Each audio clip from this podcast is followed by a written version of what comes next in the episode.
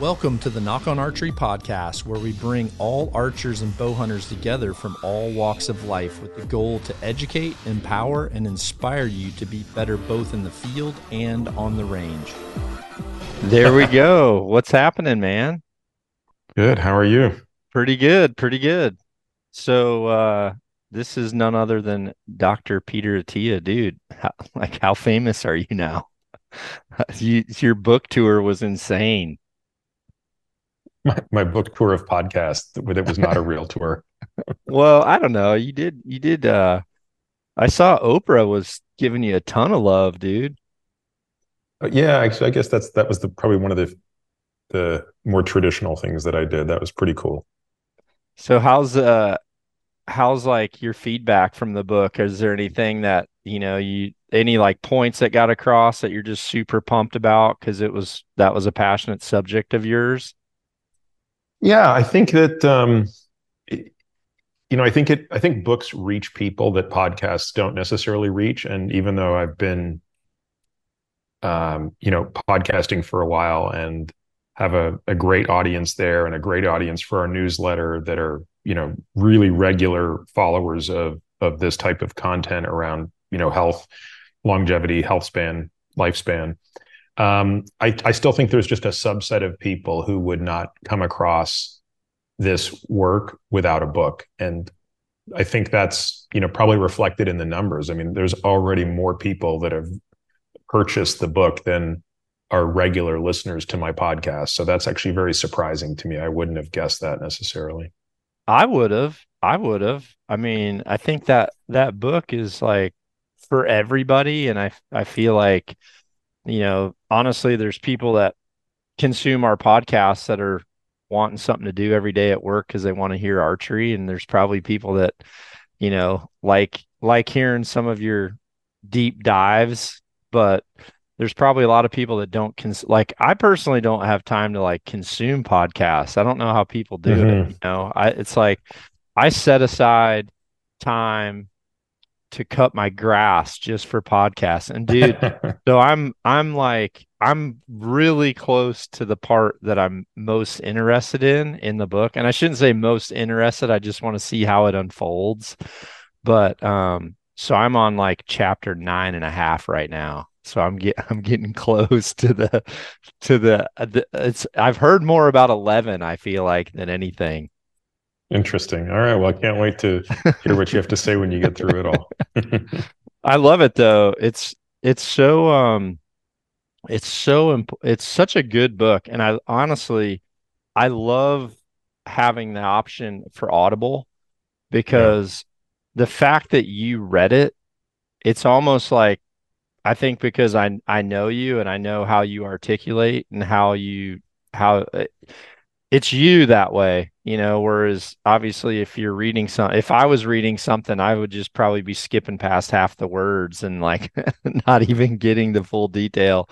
But hearing you read it is a lot like when we've been in company together and people have asked you, you know, a t- technical question for your field and how you elaborate and expand. Um, it's I, I really like it that way. It's it's better for me. Sharon was reading it and then she jumped in the the car. And you know sometimes your podcasts freaking just automatically start playing in your vehicles? Have yeah, you had yeah. that? And you're just well, like I think, what? Yeah sometimes apple play or whatever will just pick it up immediately even if it wasn't on right away. Yeah i know. So i'm like i just jump in and all of a sudden you're talking and she's like looking at me like and i'm like sorry oh it's that. his book. So no, I, I really like that part. I like that you articulated it and everything. So, well, yeah, I'm glad I read it. I, th- I think I think nonfiction is is is and probably should be read by the author. Um, I don't, uh, you know, I, I just finished listening to a nonfiction book that was not read by the author. It was read by a professional. So it's read by an actor. And truthfully, I I think it took away from the book. Mm-hmm. Um, I think Sharon it was, says that. It, it felt fake to me because I actually wanted to know what the author's emotion was, not a heightened, probably exaggerated emotion of the person reading it. So, um, as painful as it was to read the book, and as much as I initially didn't want to, I'm very happy that I listened to feedback from a number of people, but mostly, honestly, like fans and listeners of the podcast who said, You got to read it, even though I was looking for any excuse to weasel out of it. well, no, I I th- I think it was good that you did. Did you change much? Like if you read back your book all the way, are there changes you make like when you're actually trying to articulate it? Yes. So this drove my publisher insane. My publisher wanted to kill me by the end of the project because I could imagine. Dude. When you're reading a book, you're theoretically reading a version that is immutable and can't be changed. Yeah. And every single day I would finish like because it took me 9 days to read the book, 9 days in the studio. And at the, at the end of each of those days, they would get a list of 15 to 20 changes. Like, and they weren't huge because I knew I couldn't change spacing. Like I right. couldn't change the number of pages or change the location of a reference. Right. But I could certainly change a word here and there and substitute this. And yeah, it's just a funny story. Like it, it, it I mean, basically my COO, Lacey Stenson, had to become the ultimate buffer between the head publisher and me because they they wanted to kill me. Like they would have sent a hitman to my house to take me out and she was like you got to understand peter you just got to let him do his thing. Like he's you know he's very particular. And i think reading the book is the in some ways the only way you really know what's right. Because prior to that i had only edited by reading it in my head. Yeah. And and it's when you read something out loud it sounds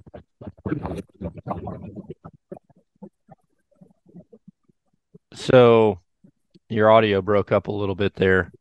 Um, yeah. So one of the things I was like curious about with that book was when, like, when I edit, when I'm editing hunting shows or something like, especially when I was on the network and I was producing all the shows and Antoine was editing, it you almost see like you know what's going to happen to where like I was wondering if you're reading it back, does is your brain actually saying things that you were thinking more so than you actually reading? Because sometimes if you see the same thing enough times, you have to have someone look at it because your your mind is like going ahead of you and you're not actually reading the thing. So I feel like if you had to No, that was actually something that um that the like the director was really good at. So I worked with this amazing woman who was like both coaching me, but also she was the director of the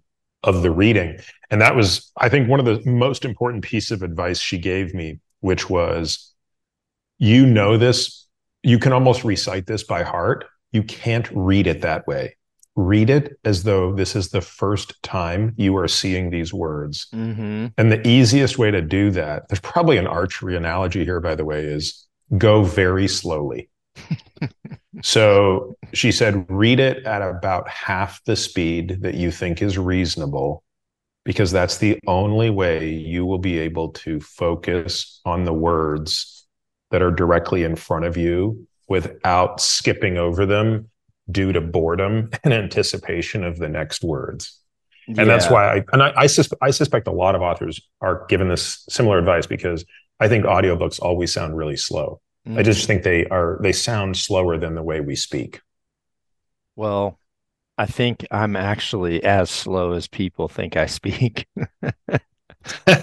That's true. Yours is one of the few um, videos on YouTube that I actually like to listen to at about 1.25. Everybody says that.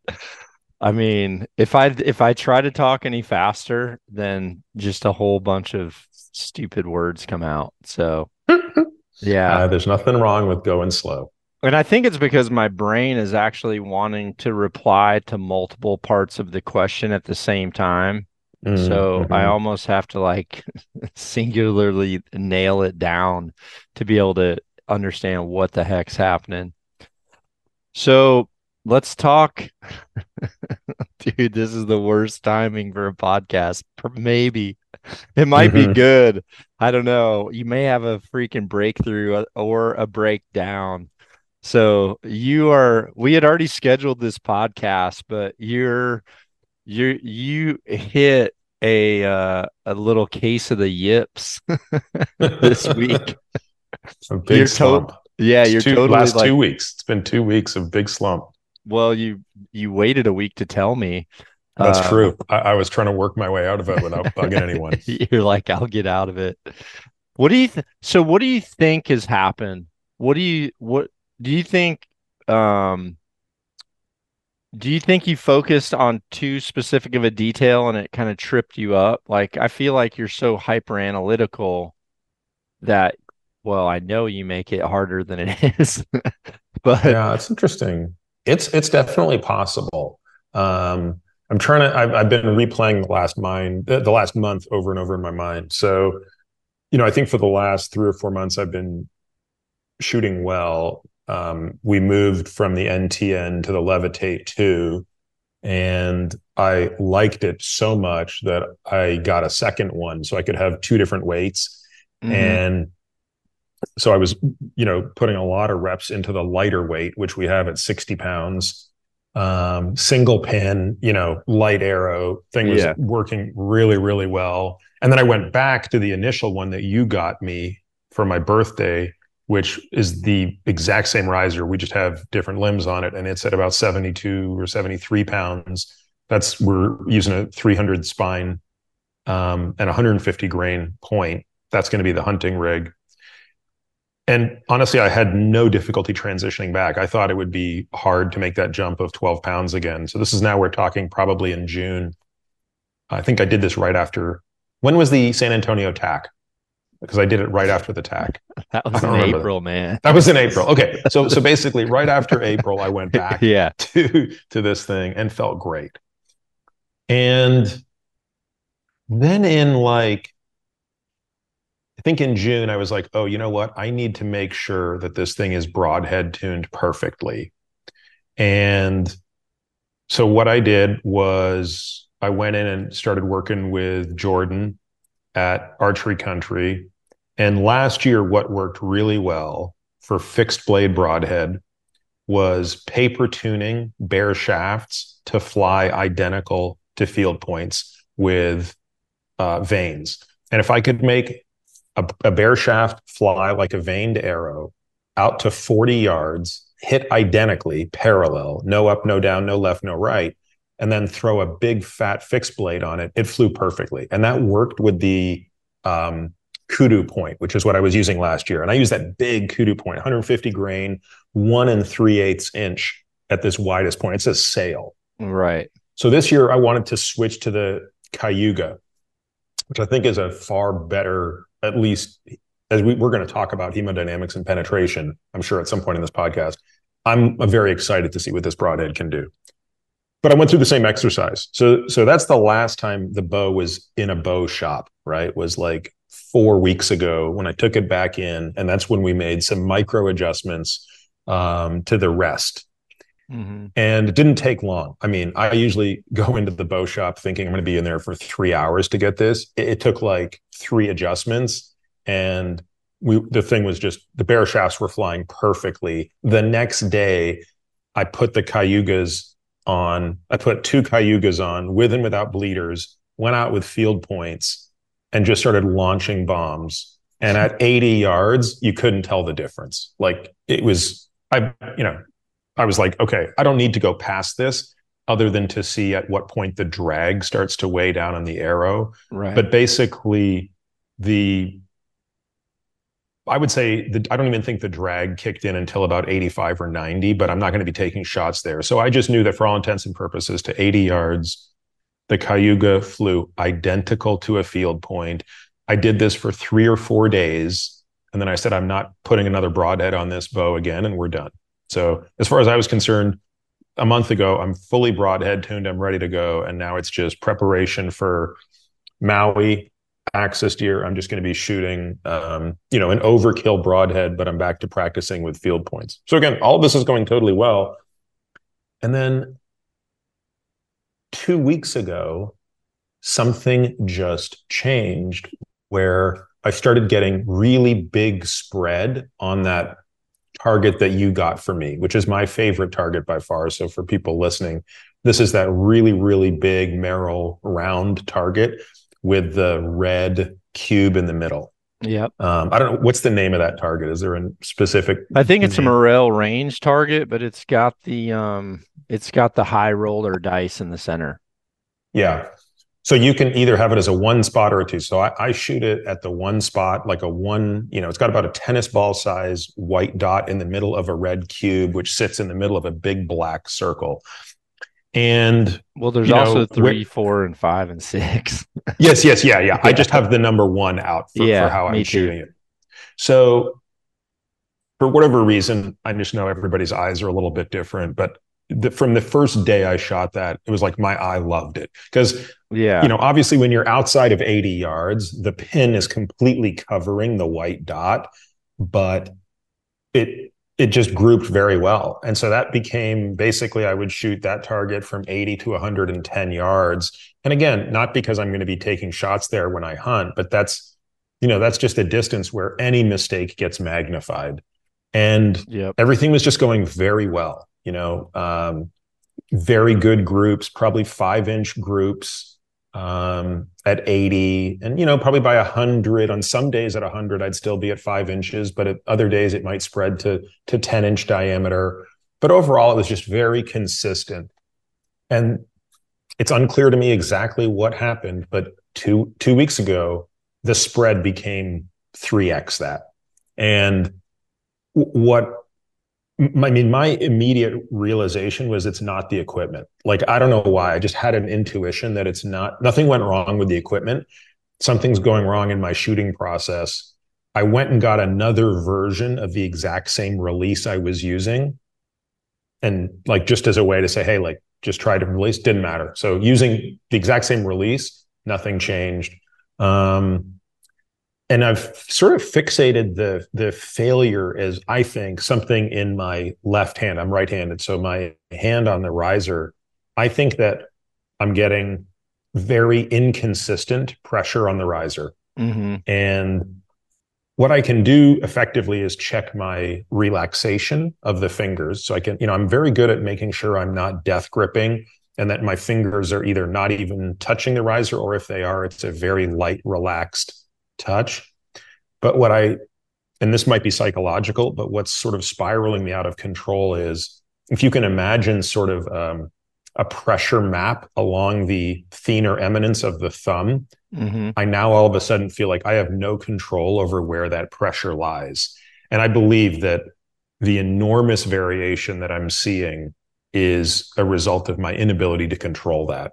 And then by the time I called you a week later, you know, we started trying a few other drills, like taking it up close. You know, it is windy in Austin, so I was also kind of giving myself the benefit of a doubt and saying for a couple yeah. days, well, 15 mile an hour winds probably make this a little bit harder. So started doing a little bit of shooting from the shed at 20 yards, but unfortunately that did that got worse. Um, so anyway, so here we are. Not sure, but we don't have to spend too much more time on this. We can we can talk about more interesting stuff for for the average person. No, but honestly, this is great for the for the average person because slumps can happen. You know, slumps happen a lot. I mean, there's there's different aspects to it. For you, I, you know, I'm trying to play the doctor and mm. listen to symptoms so and you know i've like asked you several things because i'm you know the first thing i try to do is try to eliminate you know what what would i think it would be. So i mean we talked about you know i talked to you about like hey just try closing your left eye because your your grouping started to go horizontal. So then i was yeah. asking you about like what is your pin actually doing on the target? You know is it is it is your pin doing a different thing on the target than previously. We talked about that. We talked about, hey, just cl- try fully closing the left eye, make sure that you're not slowly starting to like change eye dominance where those wild mm-hmm. lefts are coming from maybe your left eye starting to take over. Uh, we talked about that. Then I talked about, you know, hey, dude, if it's windy, like I'm not going to be still doing my 80, 90, 100, 110 routine. I'm going to be out of the wind, up close, just focusing on technique. So I tried to get you close, yep. which you've always had. And then, and then we also, we also, we also spent I probably spent three days just shooting the silverback, which I hadn't shot in a couple of years. Um, felt it's the silverback is such a such an enjoyable release to use. Um, I I think I was telling you the other day. I mean, my only the only reason I wouldn't hunt with a silverback, and I know a lot of people do, is I don't have enough reps yet where I can control my excitement. And sometimes I have so much back wall in it that the second my thumb comes off the release, the arrow goes. And if I'm shooting in the backyard, that'll only happen once. And then I'll remind myself of where the back, like I can titrate it. But I always worry that in a hunt, you don't have that opportunity I can regulate. And I, I, I think deep down, my fear is in a hunt.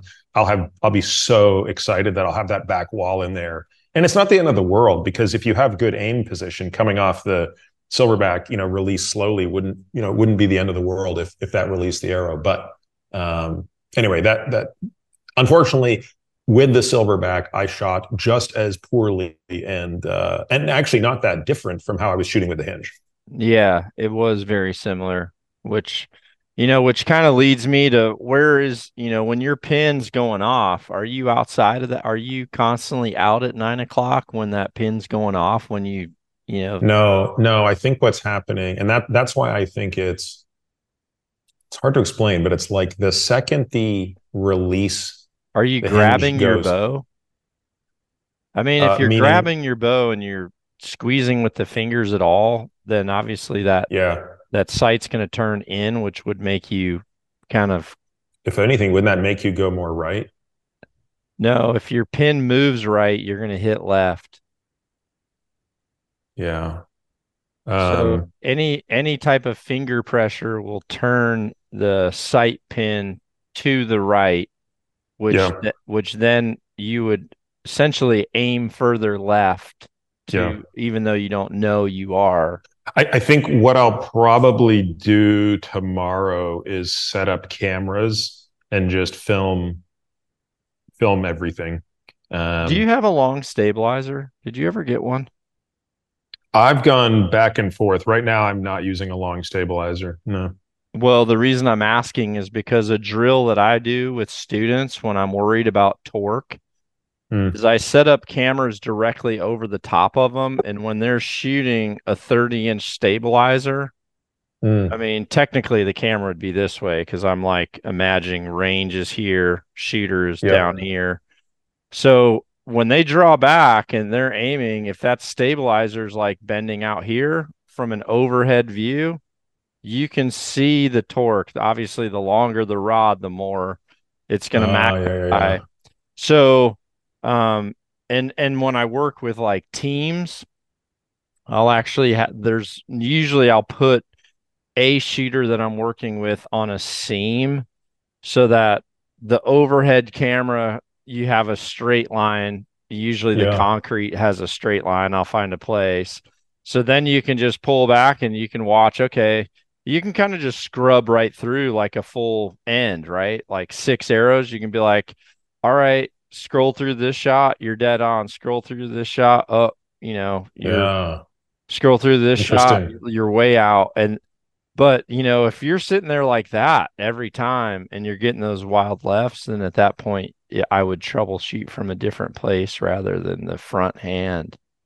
So I wonder. um Okay, that, that's very interesting. Unfortunately, my stabilizer is probably only 10 inches or something, but yeah, it'll be um, tougher to see. Yeah.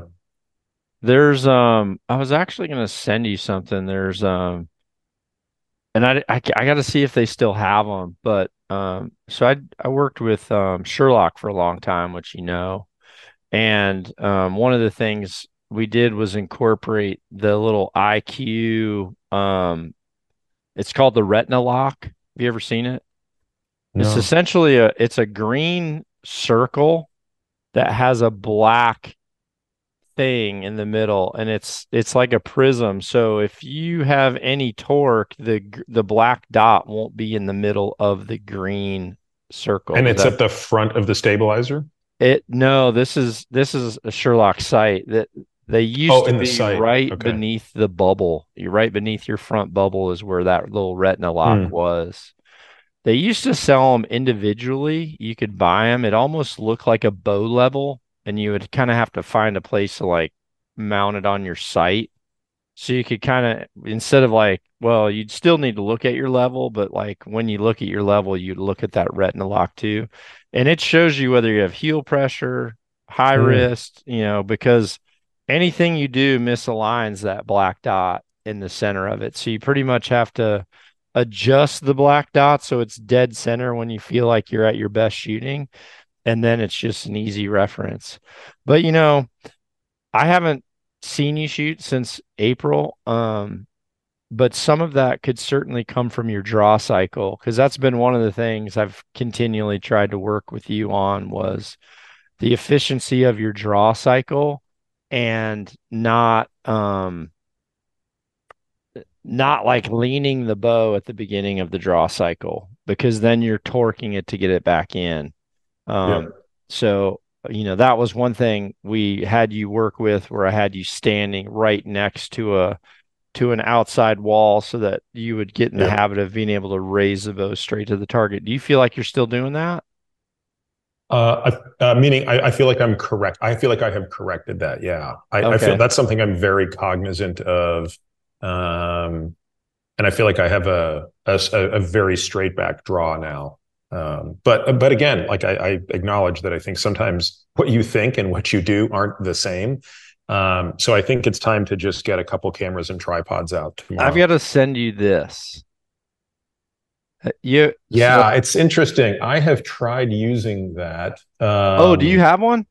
I don't, but I feel like feel like I tried. For those of you listening, I just showed them the heel plate on the what you can mount on the levitates, the heel plates that we have for the grip area. I gotta check if I have one. Would my bow have come with one? It wouldn't have come with it. it would have had screws in the side for it. I called Tyler to see if he had any in stock to where you they can run you one over. Okay. Because that where that's actually placed and the width and the flatness of it, I mean, yep. it's going to self align that bow way more than way more than anything with the radius, you know. So if you are kind of fighting, that's a, that that's stuff, a really good idea. That might be kind of a really nice change to introduce quickly um, to kind of break the cycle because it's a overall it's a smaller surface area than what I'm trying to mount to now because I'm, you know, I have a piece of grip tape down the whole riser. So in other words, there's kind of less there's a there's just a greater area that I'm trying to lay up against and equalize the pressure for than than that heel device. Yeah, I really don't like grip tape too because well, did you say grip tape? I took it. I took it off by the way. So so that was that was the first okay. thing I thought was I said it must be the grip tape. So I, then I went bareback for like five days, yeah. took the grip tape off, and just had the bare riser. Nothing got better. So I was like, screw it, I'll put the grip tape back on. Yeah, anything that's tacky to the front hand is going to cause problems because obviously you want you kind of want your hand to self seat. Um, yeah, yeah. Hold on one second, Peter. I'm going to grab something and show you a little something here. Um, wish I had a riser in here. So one thing you can kind of do too. This isn't. This isn't totally the same, but it really does help people is if you hold a lighter in your in these these three fingers, pinky, mm-hmm. ring, middle finger, you're going to you're going to just learn to hold a lighter like this so that your hand can seat into that exact spot and when you're doing this, it's it's going to prevent you from getting your palm across. So mm-hmm. it it just uh it it forces you to keep these finger these fingers off the riser and yep. it also allows you to relax that wrist back. So are you seeing what I'm doing? Totally. But my question is is your pointer finger at all touching the front of the riser? That mean, one right there? Yeah, it it is. Resting against it. Yeah. yeah, I mean, especially with that freaking land shark, you're gonna shoot. Don't shoot your finger off, dude. Yeah, touch the front of your pointer finger to that riser, just like that. Yeah. You know, you don't want that coming up. And it, and honestly, when you're holding this, it's actually really hard to get that up there because you're going to feel like you're going to let your freaking bow go. Do this with your 60 pounder.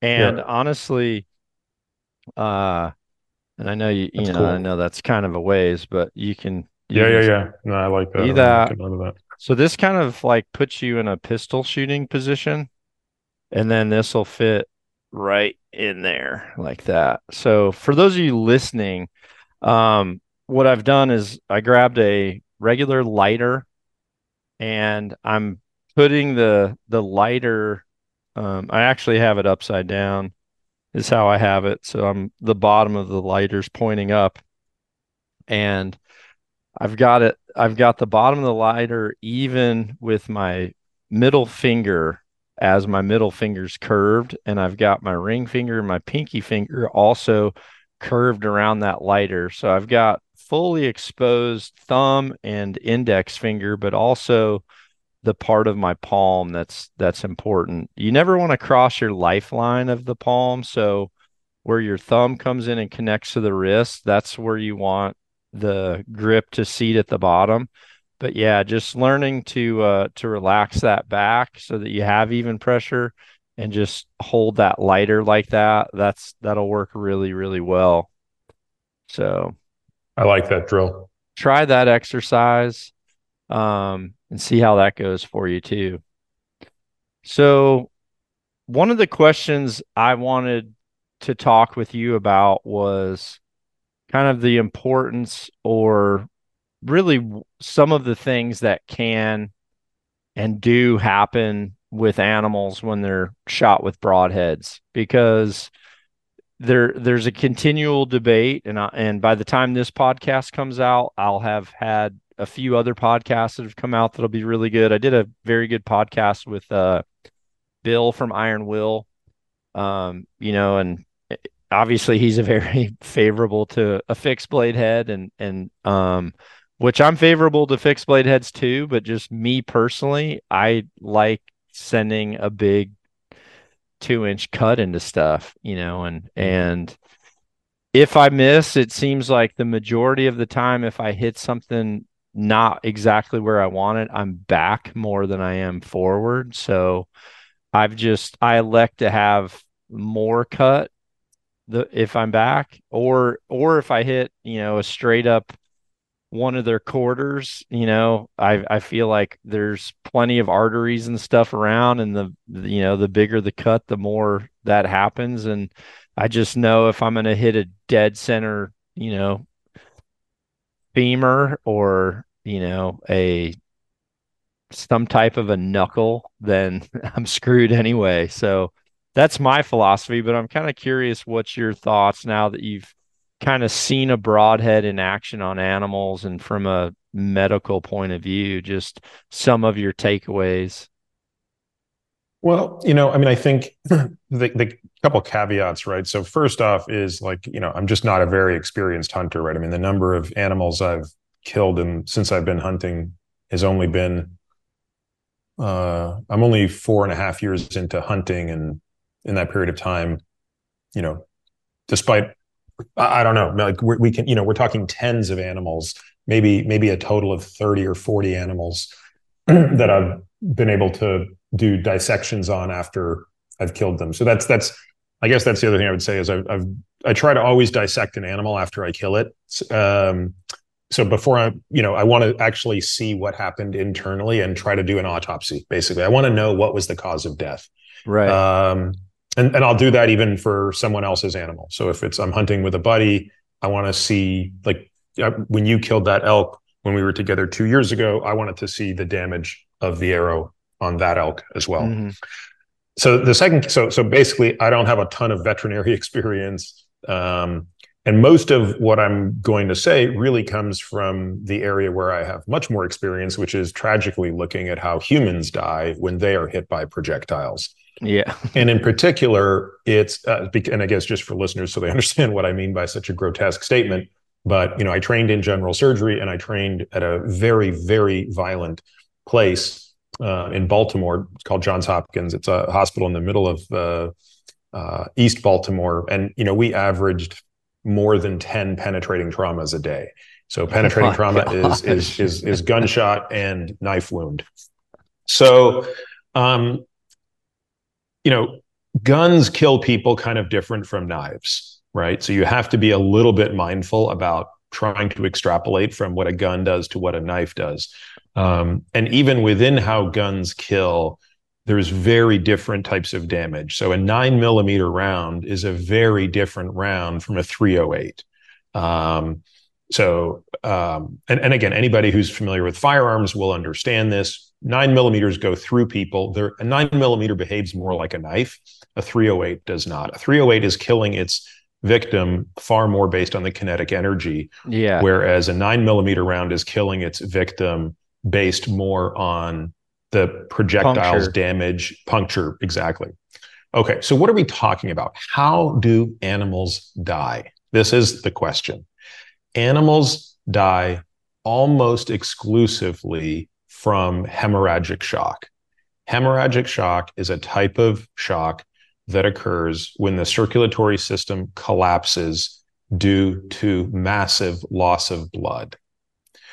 Animals can also die from neurogenic shock. I have unfortunately killed one animal that way where I totally botched a shot and hit it straight in the spinal cord and immediately dropped it and it died.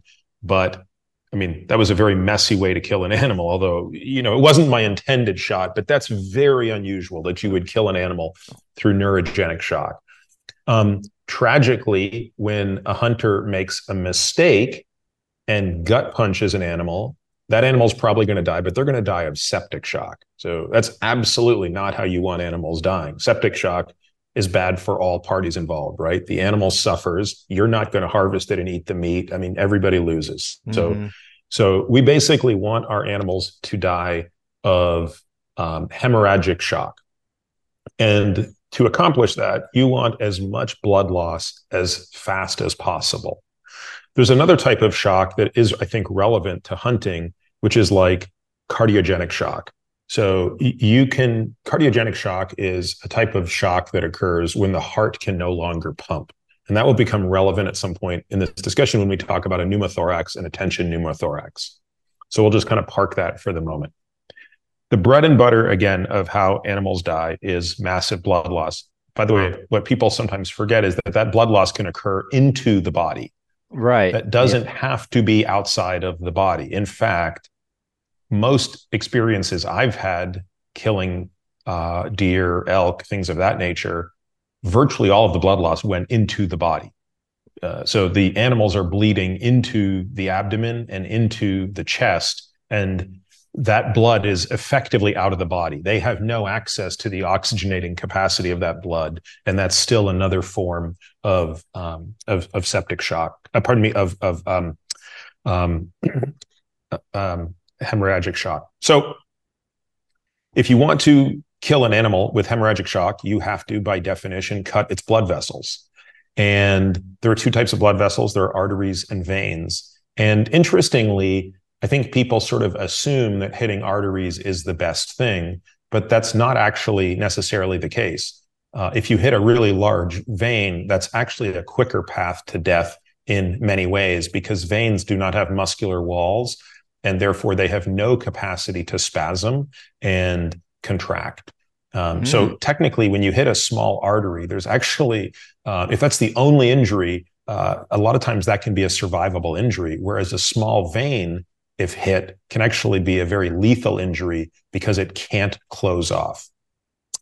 So, what are the dominant places um, that that you you want to go about doing that?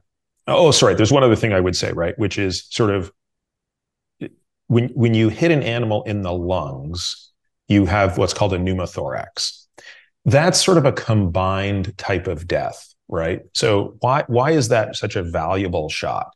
Because you're creating both massive blood loss and you're also layering on top of that respiratory loss. So you're right. you're you're injuring the animal in two ways and you're basically giving kind of circulatory shock and hemorrhagic shock simultaneously. So let's start with what the perfect shot is. I think the perfect shot technically is a shot that would um, penetrate the animal and cross the mediastinum. So, what's the mediastinum? The mediastinum is the area between the lungs that contains the heart, the trachea, the esophagus, and the great vessels, which is mm-hmm. the aorta and the vena cava. Those things are wrapped in a very thin layer of tissue. So, anytime you've opened an animal's chest, and again, I really think it's important that people, after they kill an animal, do this it's important to sort of see the anatomy to understand where these structures lie like where does the heart lie in relation to the lungs um, any arrow that if you hit an animal and you your arrow goes through the mediastinum it's very hard for me to imagine a scenario where that animal doesn't die almost instantly so i think it's worth reflecting on that for a moment if you put an arrow through the mediastinum even a field point the yeah. animal dies and it dies almost immediately. Yeah. Why? Because by definition, you are hitting a great vessel, the heart, and almost assuredly both lungs, but probably, I mean, you're hitting at least one and you're probably hitting both lungs. So, you know, the old saying, like a 22 to the heart is better than a 308 to the thigh. Yeah. Well, this is this is kind of like the example of that, right? Like yeah. Put, you can put a field point with a 40 pound draw cycle, you know, through the mediastinum, and any animal is gone. So, what we really want to imagine is because we're not perfect and, you know, we're playing in a world of uncertainty, like, how do we increase the odds that we can get something in the vicinity of that? So, this gets to your point, right? Why do you like shooting a broadhead that expands and creates a two inch cut? Well, it just gives you a greater probability that you are going to at least nick something in the mediastinum. And yeah. again, going back to kind of what I've seen in humans, I mean, tragically, I have seen people die with two millimeter cuts in the vena cava. Yep. That's all it takes. Like it's really important to understand how much blood loss can occur from such tiny, tiny cuts. I've seen people die from two millimeter nicks in a pulmonary artery or a pulmonary vein, even. Yeah. And by the way, if blood ever leaks into the pericardium, which is the fibrous sac around the heart specifically, that animal will die immediately uh, via something called tamponade, where the heart can no longer expand because right. the, the pericardium is not you know malleable enough to expand. And therefore eventually the blood that fills that compresses the heart and that animal dies in diastolic failure or um, tragically that human will die in that situation. Yeah. so the real estate in the mediastinum is so sacred that you just want to be hitting it. Like that we don't tell i think we don't tell hunters to aim for that because we say the lungs are a bigger target and that's yeah. absolutely true. Like if i'm staring down an elk i'm just trying to hit it in both lungs which means I'm up and back from the mediastinum because it's a safer shot. But I, I, just, I guess we could start the discussion by talking about what perfection is.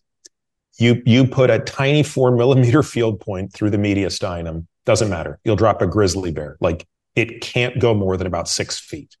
So, so now the question then I think, John, becomes given that we're not perfect, given that we're using bows and not guns, given that we don't have x-ray vision and therefore unless you have a lot of experience and you understand an animal's anatomy you might not even really understand where you're aiming for. What is the advantage of one type of broadhead versus the other? I think in many ways it's just a trade-off right? It's the trade-off between a, a really good fixed blade has inferior flight characteristics a lot of the time unless you really know how to tune a bow. Mm-hmm.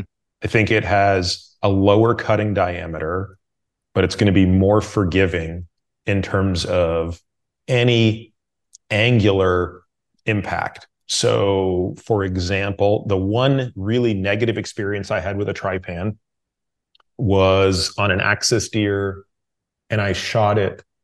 I don't know, like, so if you're right behind it, I was probably 15 degrees off mm-hmm. the back. And to I where you'd have shot, to pretty much go in behind the last rib. That's exactly right. And try to come out at the uh, left side front shoulder. Yeah. so let's be clear. It, I think maybe. Yeah, exactly. I think that was a marginal shot. I probably shouldn't have taken it. And I this is anecdotal. I don't know if it's really if it really matters, but what happened is the arrow went in and it just sort of like went under his skin. Yeah. You know, and it didn't it didn't cross over. It just didn't have enough uh, it was such a tight angle that it, it just didn't did, didn't go across. And I'll, I'll, always wonder to this day. I mean, I tracked that animal for like the rest of that day, and I could see it because it was a brightly knit, knit uh, lit nock. I mean, he looked unfazed by it. He was like he had the inconvenience of something under his skin, and I couldn't. I've always wondered like if that were a fixed blade, would it have gone through and at least hit one lung? I don't know. Um, you also hear stories about people saying, "Hey, look, you know." my Trypan or and Trypan's actually probably the best expandable I've ever shot. But I've certainly seen yeah. people using like Sevrs and things like that where they just they don't open on ribs. So I, I think I understand where people come from when they say like uh, they're skittish about using expandables. Yeah. Yeah. Yeah, there's definitely um if you can do it there's for me I I credit a lot of my success to cutting diameter um, so you know, I've and and listen, I shot fixed blades for the first half of my life probably. So, and I still do. I'll still shoot a few animals with them, you know, or if I need a follow up shot and it's longer and I'm worried about penetration at an extreme distance, then for sure, you know, I'll grab a you know a fixed blade head. And is and it, what's your is, is the Muzzy your your fixed blade of choice? Um, I've I honestly I try a lot of different ones that I'm curious about. The Trocars flew really well. The G5 Montec solids uh, fly well. Um, these Iron Will one the 100 solids I really like the shape of. I really liked those kudus Um, you know, in the you know I what would, I don't I like per, that I, I would personally use a with. smaller one, but you would use the 125 or the 100 grain kudu yeah pro- yeah probably just because otherwise you would i would definitely have to be sighted in differently yeah. from like trypan which is like you know number number one or a dead meat number one i'd have to sight in so differently to try to get that wider cut to be on the same page. I was messing around with the 150 grain annihilator. That thing does not have good flight characteristics outside of about 40 50 yards. Yeah they're really good guys. Um but yeah i mean just looking at that uh, you know i i felt like telling them it's well i did tell them actually they they wanted me to shoot they like came up and they said put this on and sh- you know shoot at 100 yards right now with everybody watching and i just said you don't want me to do that they're like no no it's fine do it and i'm just like it's is it does it's not going to fly like a field point. It is not a field point, so it's not going to fly like a field point, and it didn't. But uh, listen, a lot of them are not. You know, a lot of them are yeah. not. It's just it's a it's a different projectile. Well, I love I love um now Iron Will by the way I, I also has a uh, single bevel doesn't it now yeah that's what I got I actually just got a single bevel I like the single bevel on on his because his are so robust that I think even though it's a single sided bevel, I think uh yeah, right here. I mean, they're not I think, cheap. Uh, I, bought these. No, I, I think, think, I paid like 130 bucks for for three, for three of, them. of them. right? Yeah, I think Justin Lee, our buddy, shoots that and um, has had incredible success with it. I I really think that's a great looking broadhead. I, I haven't shot it, but when I just think about kind of what I've read about projectile um, mechan- you know i'm an engineer right that's i was an engineer before i was a surgeon so um, i try to think about it both from an engineering perspective and a biological perspective so i am yeah. also partial to single bevel uh, projectiles well so to, well let's talk about that you know because i want to con- continue down your your path because i love hearing it um but why do you like the single bevel then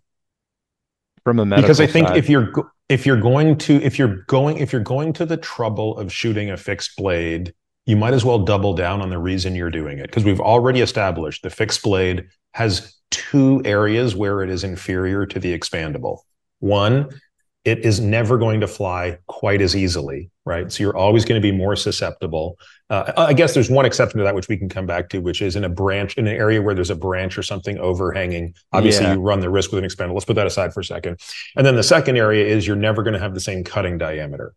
So if you're giving those things up, then you're basically acknowledging that the whole reason you're shooting this is for greater penetration. Mm-hmm. And you're going to get greater penetration through cartilaginous tissue or bony tissue with a single bevel because of the forced mechanism by which the single bevel forces the arrow to move uh, rotationally through the tissue. And it's really interesting also how destructive that is to tissue.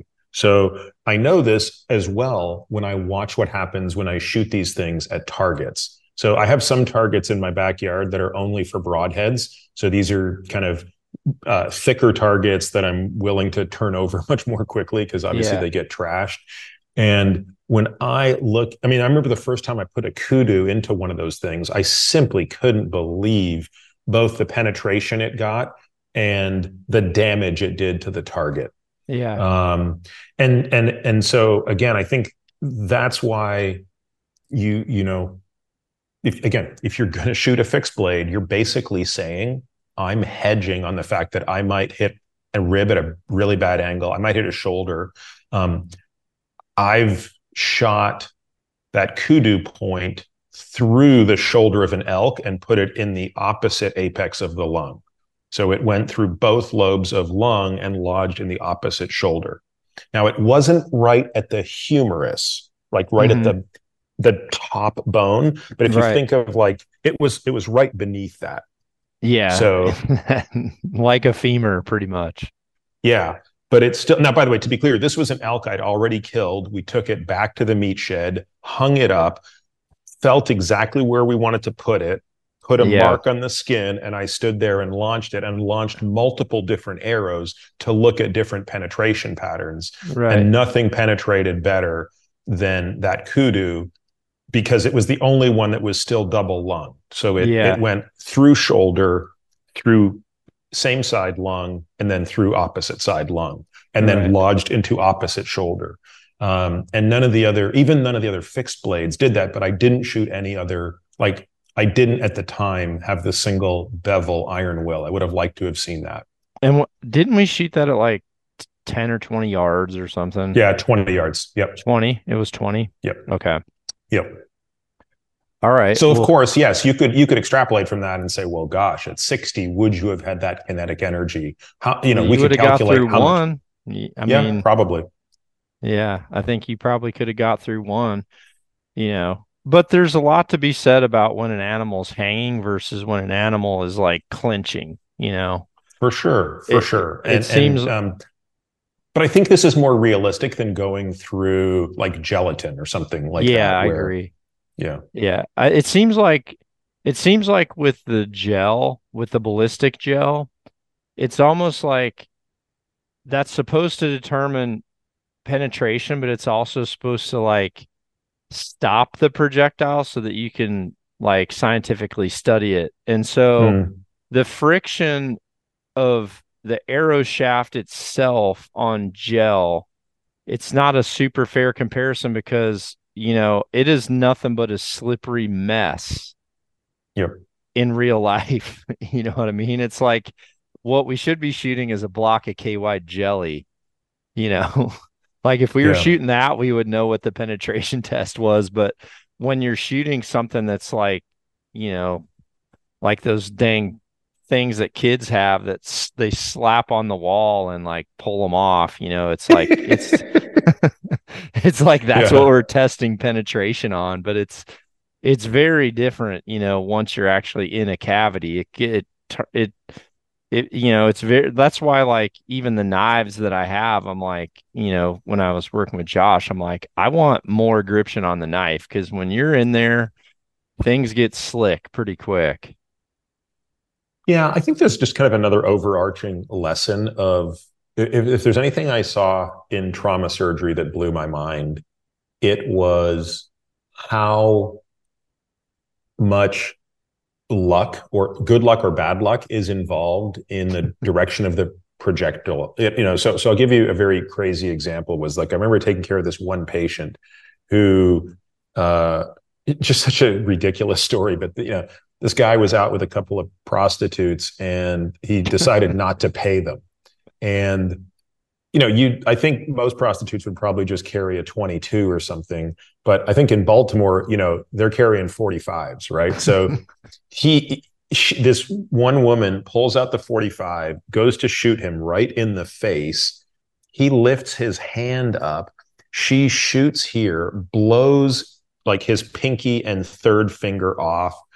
Bullet hits his mandible defle- fractures it deflects down hits his clavicle fractures it goes through all three lobes of right lung and hits all hits the main PA, the pulmonary artery, hits the diaphragm, shoots through the liver, then back into the colon, into the small bowel where it puts like 20 holes, and then comes out his body and lodges into his lumber jacket. Oh, and that's how God. that's how he came into the hot. That was one bullet did all of that. And my point is, did you save him?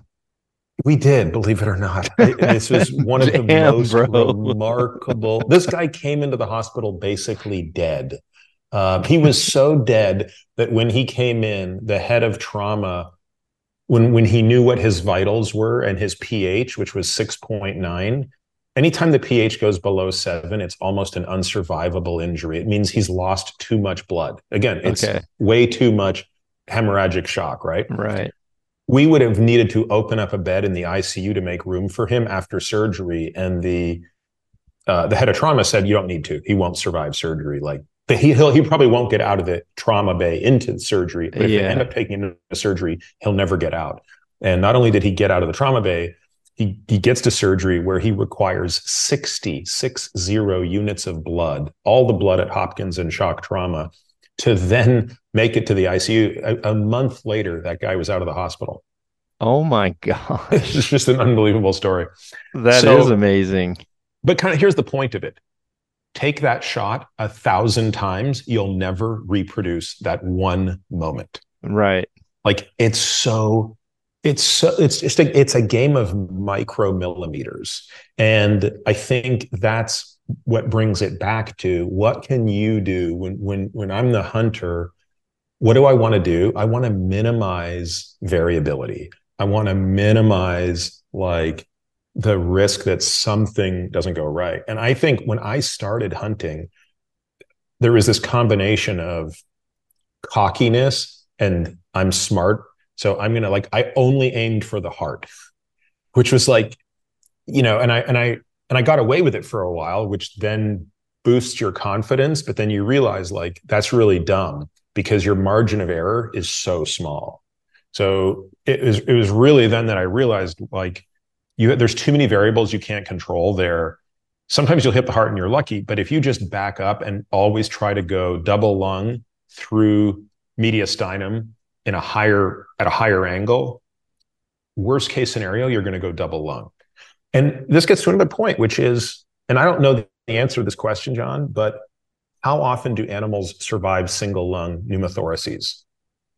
Th- this is an interesting question, and I would mm-hmm. really love to know the answer to this. And I, I, I, and maybe just to give people the definition so they understand what a pneumothorax is. So pneumothorax, so the the lung has uh, a, a, a layer of very thin connective tissue on top of it called the pleura, and the lung cavity has another layer of connective tissue. And under normal circumstances, as you and I are sitting here breathing, those are perfectly stuck together.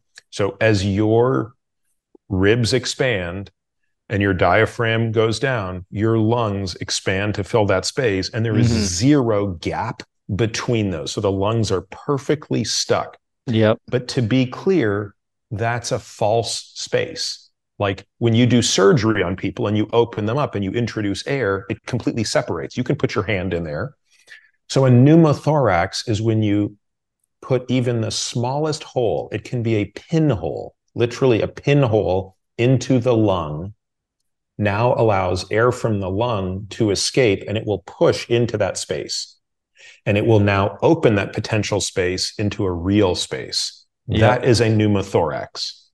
So, virtually without exception, anytime an arrow of any sort, again, this could be a field point, but broadhead, whatever you want, anytime an arrow hits the lung, you're creating a pneumothorax. Now, a double pneumothorax is an unsurvivable injury, even in the absence of blood loss. Now, technically, you can't do that when you're hunting because we're using broadheads. Right. But if you put a pin into each lung through the through the outside body, you'd create a double pneumothorax with no blood loss. That animal would still die. Yep.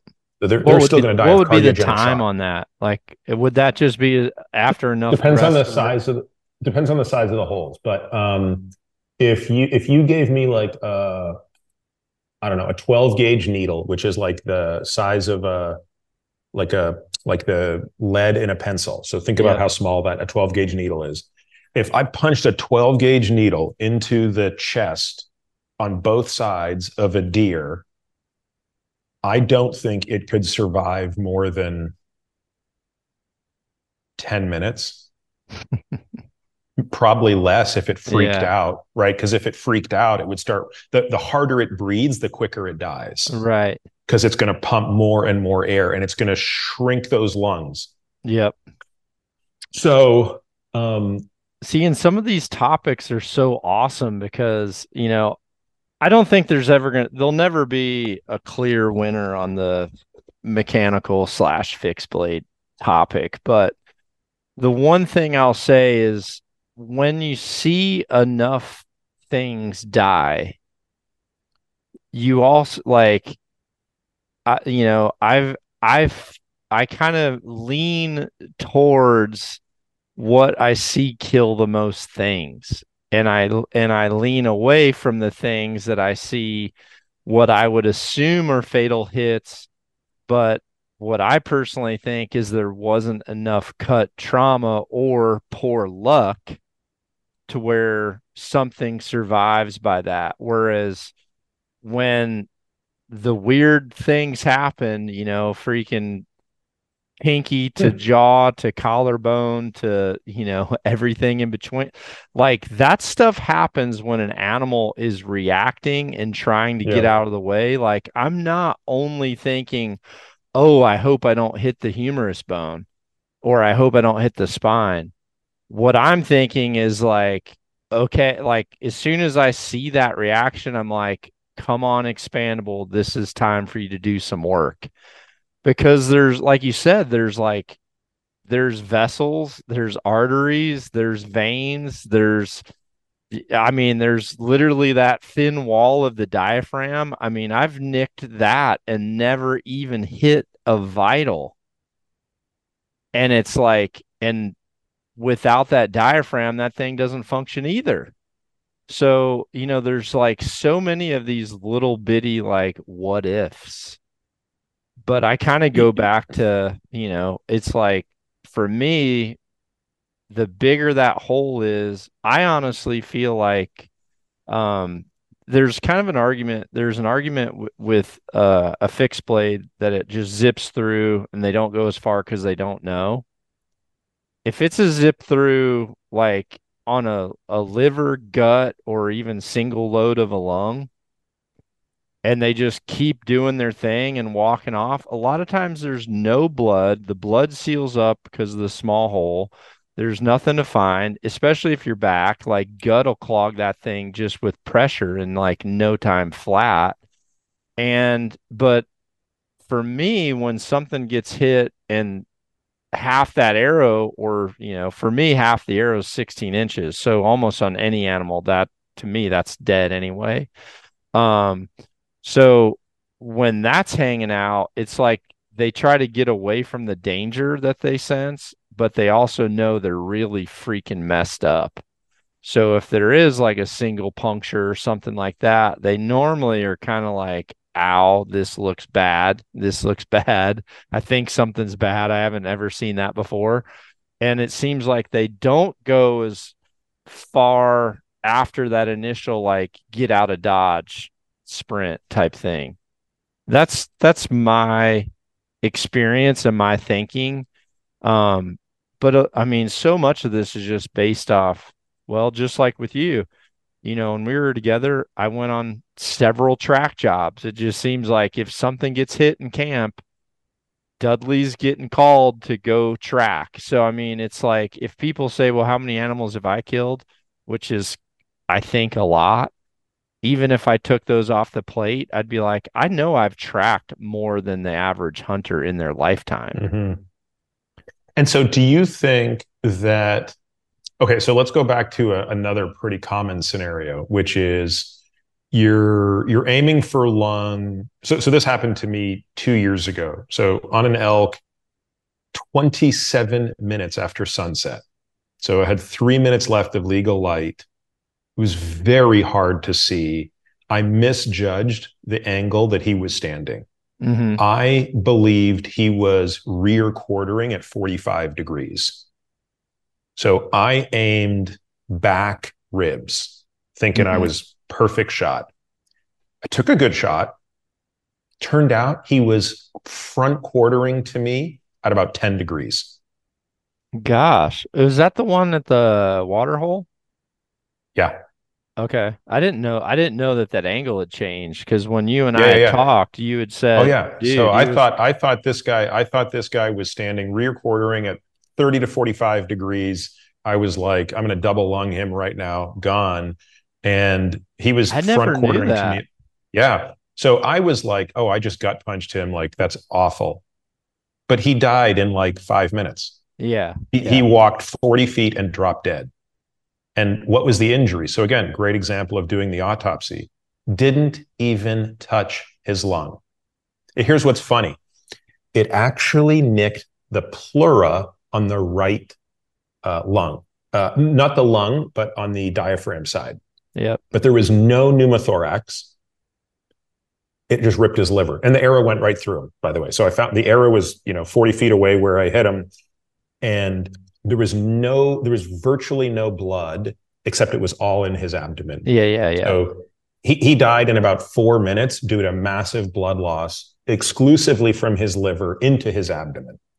So bad shot, good outcome. Or, you know, not necessarily bad shot, but bad appreciation of the angle of the animal led to incorrectly placed shot, but still got to the right outcome. Now, what that tells me is, you know, wh- wherever the path of that arrow was, it hit enough of the intrahepatic, intraliver blood vessels. Oh, and the, and the liver is a staggeringly bloody organ. Yeah. That even without stopping and having the arrow create more damage. And then, by the way, this was that big kudu. This was yeah. a 150 grain kudu. So it just kind of ripped right through him. Um, nothing could have stopped that blood loss. To your point, sometimes you get a nick of the liver, but if there's enough compression on it, the, the blood will coagulate. The injury yeah. will stop bleeding. Do you think, on average, the shot I took is less likely to be lethal than had it gone into the liver, but the arrow, like if it was a Trypan, let's just say maybe it wouldn't have gone all the way through, and the Trypan stays lodged in the liver, and the animal, in reacting to that, moves the arrow, which then moves the broadhead and creates more tissue damage. Is that kind of your experience? Well, that's definitely what can happen and what I've seen happen with with a with a fixed blade. And it's one of the arguments, right? Why a fixed blade, you know, if the animal's still running, you know, it's no different than someone still stabbing.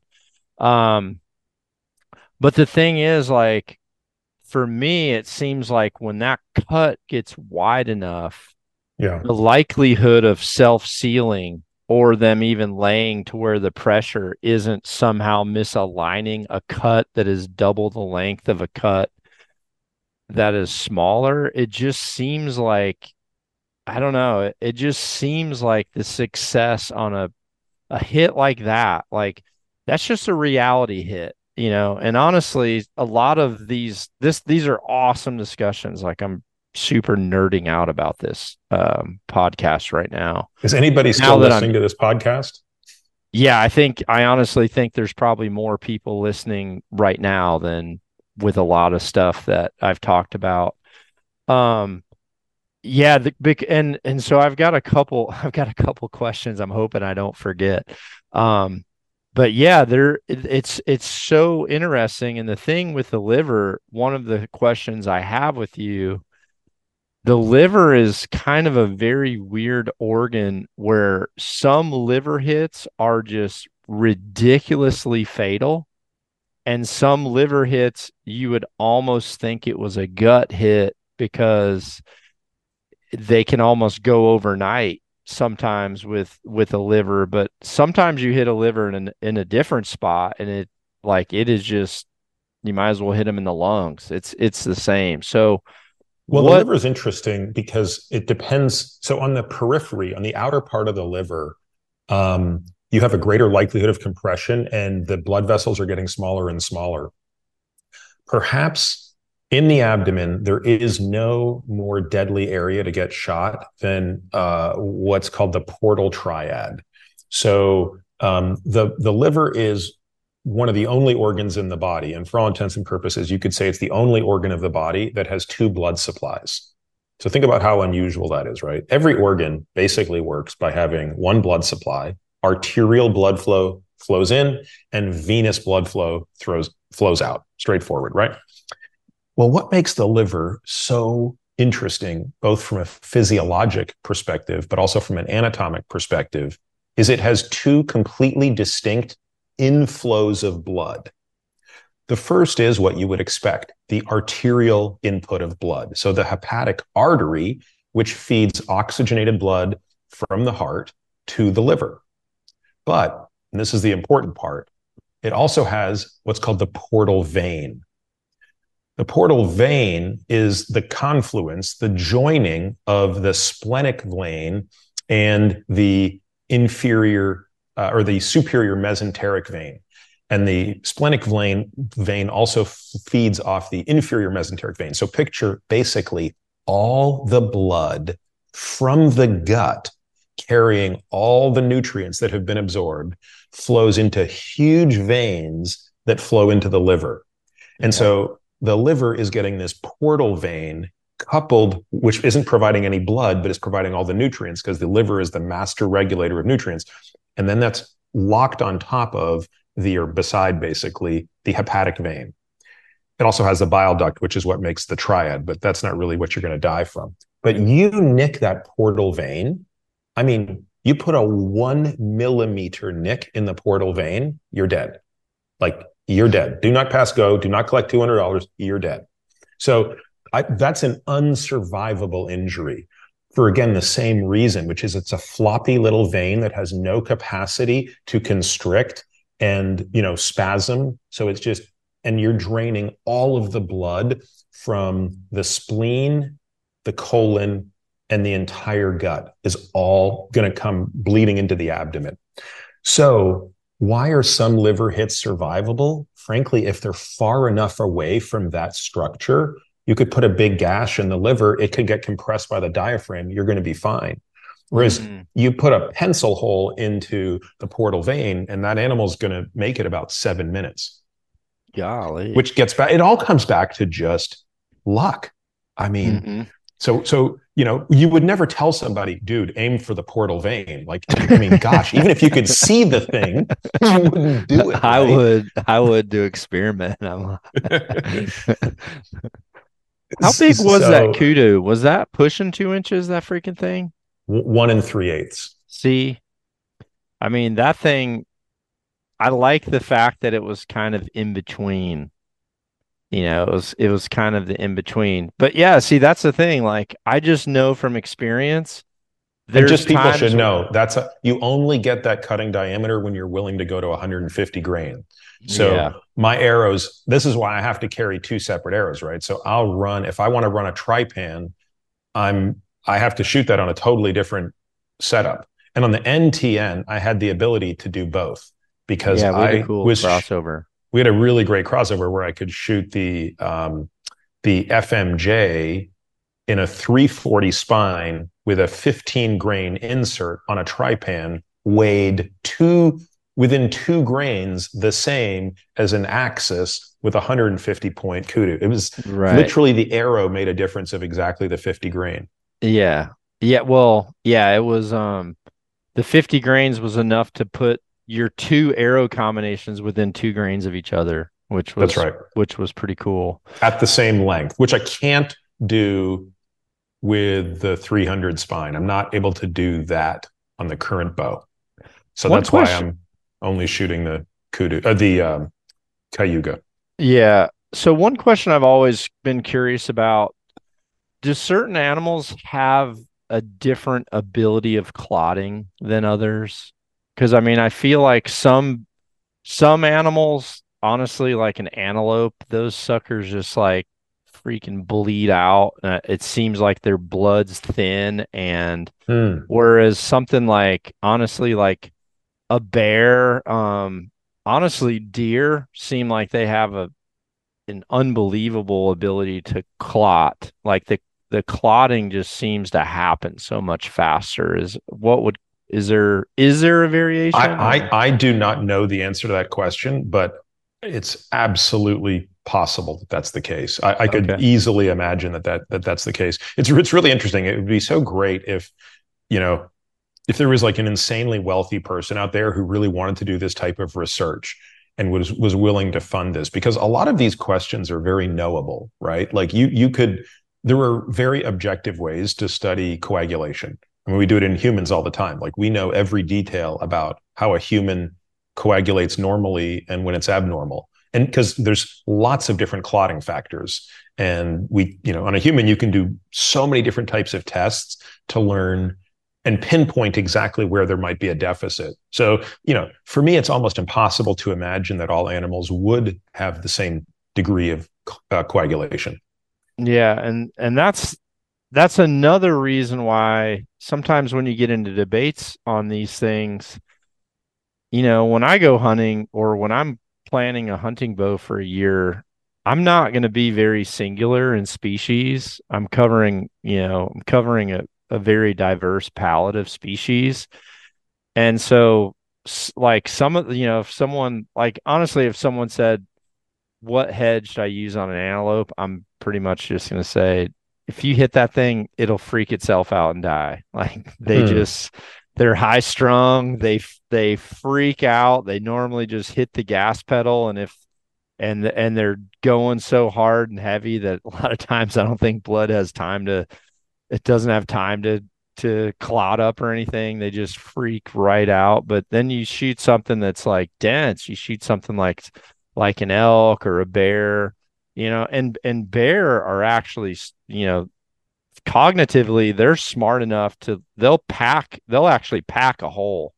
Like they'll wow. go and lay down and they'll, you know, they'll they'll pack it, you know. So they're they're actually thinking that way. So I mean, you know, well, that doesn't surprise me actually, right? If you think about it from an evolutionary perspective, because bear fight with each other in a way where they're violent, they use cutting instruments to fight. They're using claws. So yeah. bear are used to fighting other bears. It wouldn't surprise me that they've evolved to learn that. Whereas deer don't you know or antelope they don't interact with each other in that way yeah. uh, at least probably not as regularly. I mean that, that could year. be a total nonsense explanation but but that that would be the first thing that would come to my mind as to why maybe bear have evolved to recognize that. Um, and then tell me about whitetail. How do they behave with respect to clotting?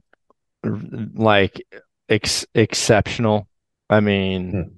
exceptional. Yeah. Deer are insanely tough. I think their blood I mean, a, a lot of times, you know, even if you shoot one where you don't necessarily have um, blood loss, it's it's cavity contained.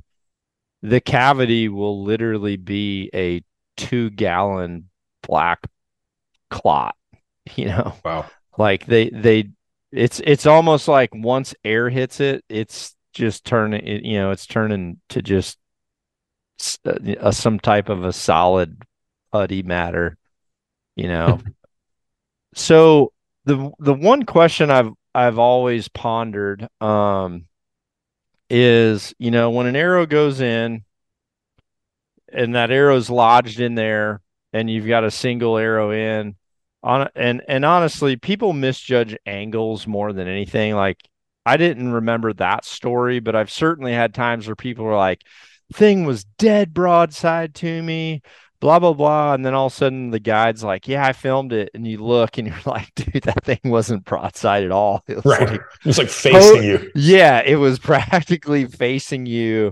That's literally like one lung and into the liver but it seems this like... is very hard, by the way. I make this mistake on my freaking 3D targets, and I and I but I do it deliberately, right? Like I'm always out there moving them and rotating them yeah. and seeing if at a great distance, like you know that axis deer that I have, which I love. It's one of my favorites that my friend Jake Muse sent me, and just the other day, like I was out there shooting. So notwithstanding the fact that I'm also shooting like crap, but I'm looking at the thing and I'm not that far. I'm 75 yards from it, which is again probably further than I would ever want to take a shot. But I'm sort of like, look, that's for you sure should be able to 75 yards in broad daylight to see how this thing is standing. Right. And I was completely convinced it was broadside. And I launched three arrows into it and I go and look. It was facing me at 30 degrees. Oh my gosh. And I'm like, what? I mean, how am I not able to see this? Well, when their legs are, you only have two legs. That's true. You've only got two I mean, legs. Yeah, yeah, yeah, When when you have four legs, well, now you know it's like if you only see two legs, you know it's broadside. You see four, yeah. it's got to be on some kind of an angle, unless it's yeah. But but but it's an important point because I think all of this comes back to shot placement. And it comes back to the same goofy statement at the outset, which is a 22 to the heart is way more lethal than a a, a freaking 300 Norma mag to the kneecap. Like, you, you know, shot placement, shot placement, shot placement is everything. And that begins certainly by knowing the orientation of the animal and having a sense of where the vitals are. Well, how about having equipment that instead of shooting a 10 inch group shoots one inch groups? Because that's the difference, you know. If but that's shot what, placement, right? I mean, that's the yeah, point. It's like you've got to be able to hit. But you know, you can know shot placement. It's like I can look at a Vegas face and know that I need to shoot 30 X's, but that doesn't mean that's where they go. And if I have a uh, if I have a setup yeah. that isn't forgiving, then I'm rolling the dice, even shooting at the spot I know I want to hit. Whereas what I want people to do and what, the rant I've been on for the last two weeks is focus on your fundamentals, know where your freaking bow hits, put an arrow in the right place. Like, let's start. If we're going to argue, let's argue about where we should hit. Like, honestly, yeah. if people are going to debate with, with uh, archery equipment, if you're going to debate, I think the more productive debate is where to be aiming. You know, where do yeah, I want to ask you a question about where this. do we want so, the hit? So, like that's that so, seems like a, a better question. So what's going through your mind when you are looking at an animal? Are you um so I'll back up for a moment, right? So so in you, you, you know, people use the saying aim small, miss small, right? And when you look at an animal, are you focusing in on a particular shadow, on a particular piece of fur that has some distinctive this, this distinctive feature where you're treating that as an X and mm-hmm. you are you are forcing your eye to treat that with pin movement as though you were literally looking at you know the spot on a target. Um, and uh, walk me through like your cognitive thought process as you look at animals. And by the way, does it differ? Like I've always found, I have a fallow deer and a axis deer target. They're the two hardest targets for me to shoot because they're littered in white dots. Yeah, they're spotted. And, yeah. So, so how do you think through that process?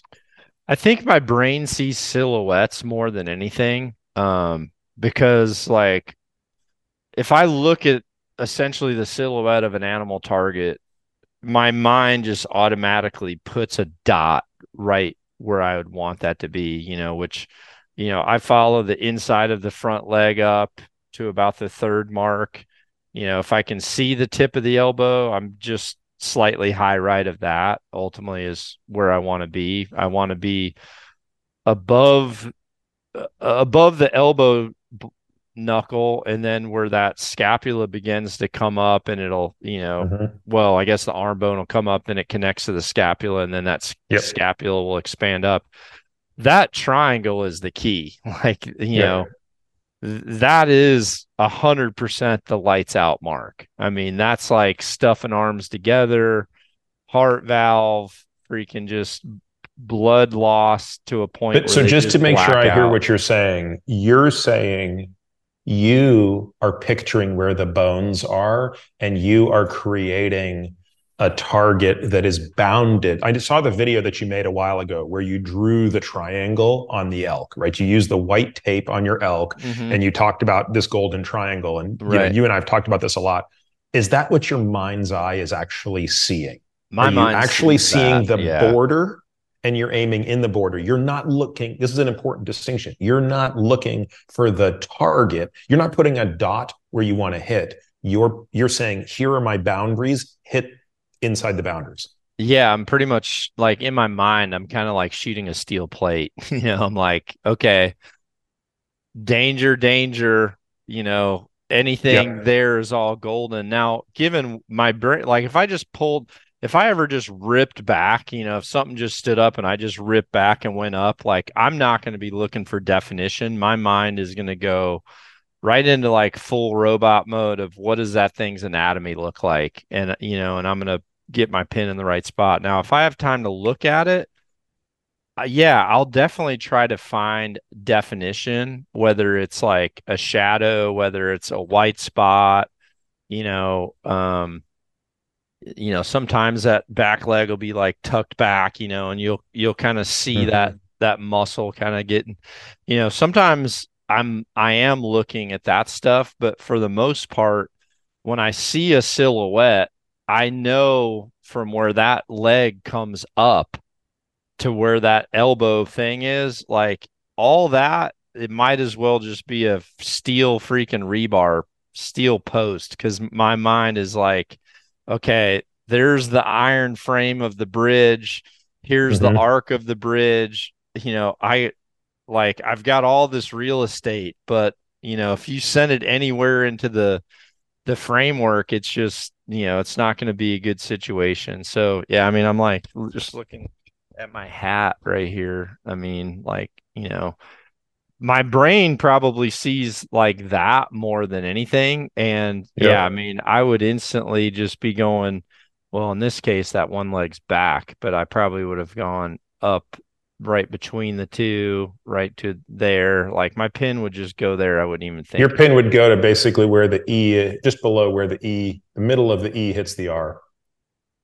Yeah, yeah. It would be more yeah. like there yeah. between the that post of the e and there like right there yeah. that thing and just behind all day. Yeah. Yeah. But and and again I, I, think most people understand where and why what where why you want to hit there. I think what's interesting to me is what your eye and your mind are constructing because that's actually different from how we shoot targets uh, mm-hmm. uh, 2d targets right? That's different from how we shoot paper targets where we shoot x's yeah uh, or dots. Yeah. Um, and that's so that's I think that's just worth noting, right? I think uh, uh, um, it's worth someone like me and for the listeners thinking about what are we thinking about? what are we cognizant of when we're doing this? What is yeah? There, there's like this weird, um, there's this weird pressure that I feel like I used to put on myself, and I feel like other people might do it too. Um, and that was why the other day when you told me you were struggling, I'm like, hey, no more like picking a spot. Let's just aim silhouettes. Um, because then you're like you're almost you're trusting your float within a quadrant. Yeah, rather which is than, a little more float, with a little more forgiving. Yeah, and I actually had a video about two weeks ago or three weeks ago called "Aim Big, Miss Small," mm. and that philosophy is kind of what I was trying to apply to you. And actually, if you would have watched that, it probably would have been. I don't think I've seen that one. Let me it, let me make. It would have been just prior to your yips. Um, mm-hmm. but yeah, I did one that's just aim big, miss small because sometimes when you're trying to hyper aim, it creates either being static or freezing underneath it because you're you're so fixated on it that yes. your brain doesn't want to cover it, right? Yep. Yep. Whereas whereas when I see like essentially a hula hoop and I'm just like, you know, I'm gonna I'm trusting my float within the middle of that hula hoop. And I know my setup isn't shooting as big around of a group as a hula hoop. It puts it puts an arrow exactly where the pin is.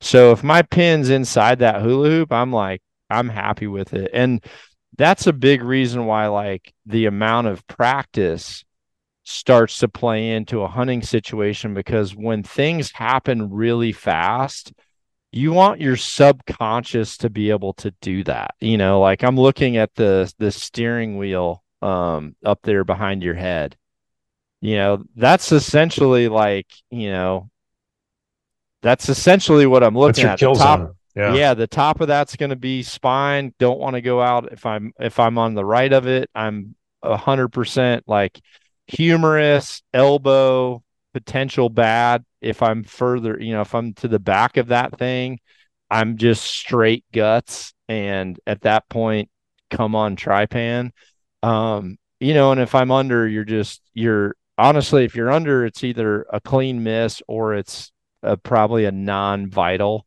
You know, being low, that's why I always tell people I like to come up from the bottom because ethically, I feel like if I miss low, I'm less likely to fatally like wound that animal. I either want a clean miss or, you know, if I'm under if I'm under the cavity, I feel like that's a better scenario than being anywhere above the vitals. You want to hear you want to hear something very interesting. Uh, I find yeah. this to be just fascinating. So our our good friend uh, Jake Muise, who how how have you not met Jake yet? I don't know. I don't know. We we we're gonna have to get you out to Maui. So as you know, Jake um, runs Maui Nui Venison, and um, they're running this insanely uh, humane, remarkable operation in Maui where they harvest axis deer um, for uh, USDA grade food production. Right. So, how do they do this? Well, they shoot them at night. They shoot them under night vision um, using, uh, you know, typically a 308 round. Now, here's the kicker, right? Um, so obviously these are headshots because you want to preserve the meat, but it has to be fatal. So missing is totally fine injuring is never fine. Mm-hmm. So their snipers are trained to do something that is totally counterintuitive, which is they are trained to shoot such that they will accept a miss rate of 25%, but the miss is always high. Yep.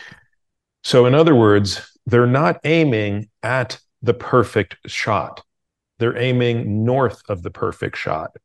So that anything and, and so i forget exactly what their group is. I think they're aiming i think they have a one inch circle mm-hmm. or maybe it's a two inch circle that they're trying to hit but it's shifted up such that 25% of the time they go straight over the deer's head. The deer doesn't even know it. And 75% of the time it's a immediately fatal shot. Yeah.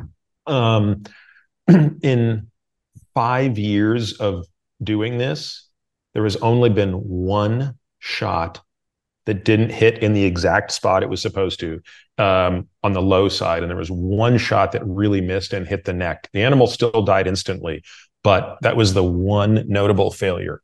So clearly, just an impressive track record. But the reason I bring this up is I've never really contemplated this from an archery standpoint, which is you could almost make the case that as an archer, if an archer came to be good enough in understanding their groups, you almost think that you would potentially change your aim point such that you would accept a higher miss rate, but know that you're always going to miss low and away from the animal. Again, I, I don't know that it would apply apples to apples, but when you said that, it just kind of made me think well, of an interesting. It, it is my mentality. Yeah, I mean, obviously, with a bullet, much different, you know, going for a headshot, but yeah, I think what happens a lot of people when they're trying to come down on the target is, you know, if all of a sudden that voice goes off in the head saying, you know, I'm on the hair, you know, put one in them. Well, you're coming at it from a very non fatal approach, Mm-hmm. you know, versus, you know, you know you can you, you only have that much space coming from the bottom before you're fate you know before this is a fatal shot so you know you're either going to freak out and hit the trigger before you get to that place or once you're there you know i i kind of think you're there not to mention deer don't react up and down you know they react down too so when Yep. you're coming in from the top you know if if you shoot your shot prematurely it's just a double hazard you know? They could be dropping you're already aiming in a non-vital area you know you're essentially hoping for a spinal shot when you're that high versus when you're lower you know it's either like i said a clean miss or you know there's even if you're even if you're barely barely low and back like you know i've seen many times where the entire cavity just gets dumped out you know everything south of the diaphragm just kind of gravity doesn't really hold it in there very well if it's if it's lanced you know it's it's coming Yeah. out which becomes fatal too so on the um let's let's go back to uh, like a if there's a lung puncture um and that arrow's in and the and the skin is sealed up around that but the animal's still breathing what's going to happen Yeah. So that even with a single lung injury, if air, so now we go back to we're in the pneumothorax situation. So let's just say it's a single lung. So you've shot an arrow from, say, behind, or it doesn't penetrate, you know, or it penetrates, but then it hits the spine on the way up or something, hits like ends in the vertebral body. There's lots of ways you can single lung an animal. So you've injured the lung by definition. You've entered the chest cavity. So now air. Oh, and let's assume there's no other vascular injury. So let's assume you are not hitting aorta. Yep. You're not hitting um, vena cava, and you're not hitting bronchus. I once hit a shot where I I once had a shot with a trypan where I sliced the trachea completely, total Mhm. transection of the trachea. It's actually the second fastest I've ever seen an animal die. It's it, Well, it's it, it. I mean, think about that for a second, right? That's more than a double lung injury, right? Like Yeah. that's just a complete. That's that's complete loss of circulation. So let's assume none of those things have happened, and all we're talking about is arrow enters cavity, doesn't exit, and that entire lung now is bleeding air into the pleural space. So, in most situations, air is not able to escape out the, uh, or there's two situations, I should say. Situation one is air cannot get out the chest wall hole. Wh- In other words, where the arrow entered, air can't get out. Yeah. If that's a case, there are two things that are going on. The first is the pneumothorax, and I believe that that is survivable. Meaning, I do believe that for a really long time, an animal could survive on one lung.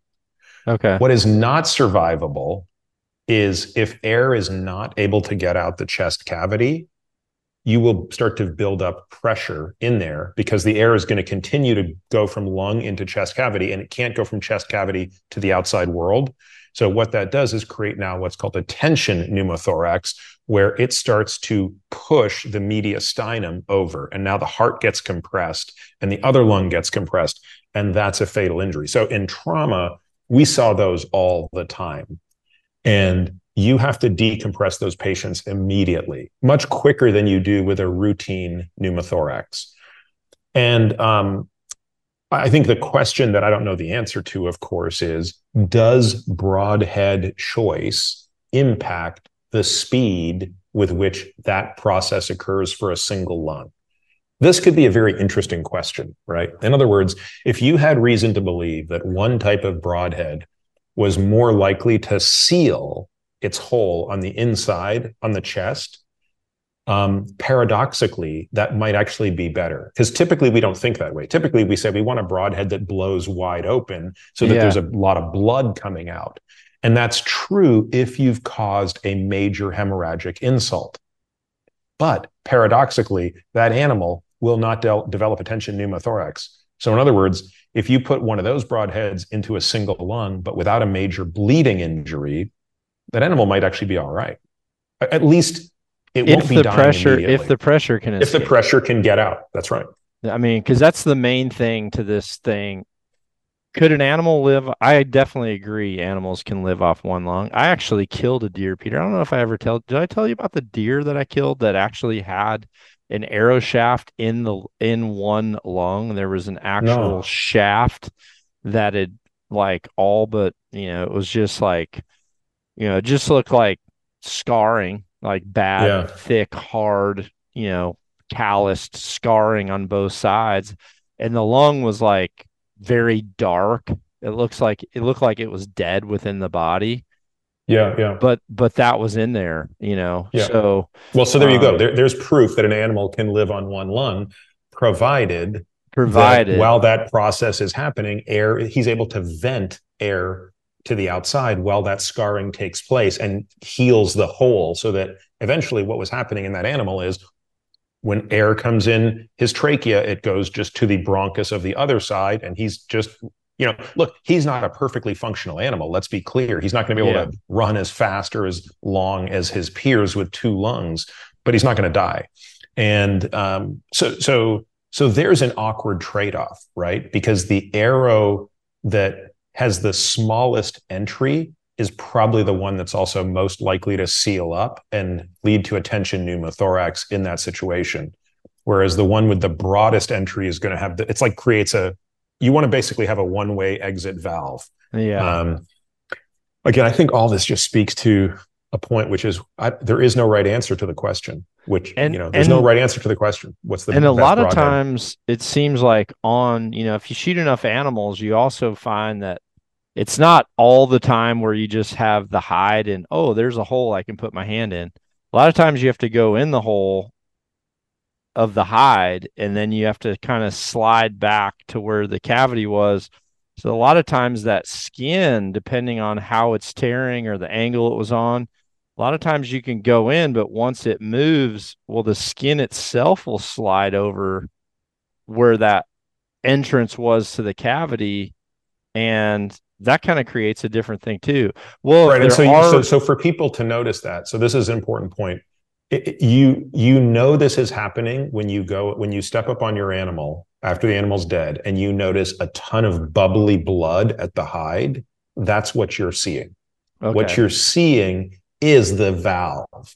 It's that the it's that the the bubbly air is the air being forced out of the lung and trying to get out. And it's the what you're seeing is the the hide on the and the ribs kind of trying to seal that hole so no air gets back in.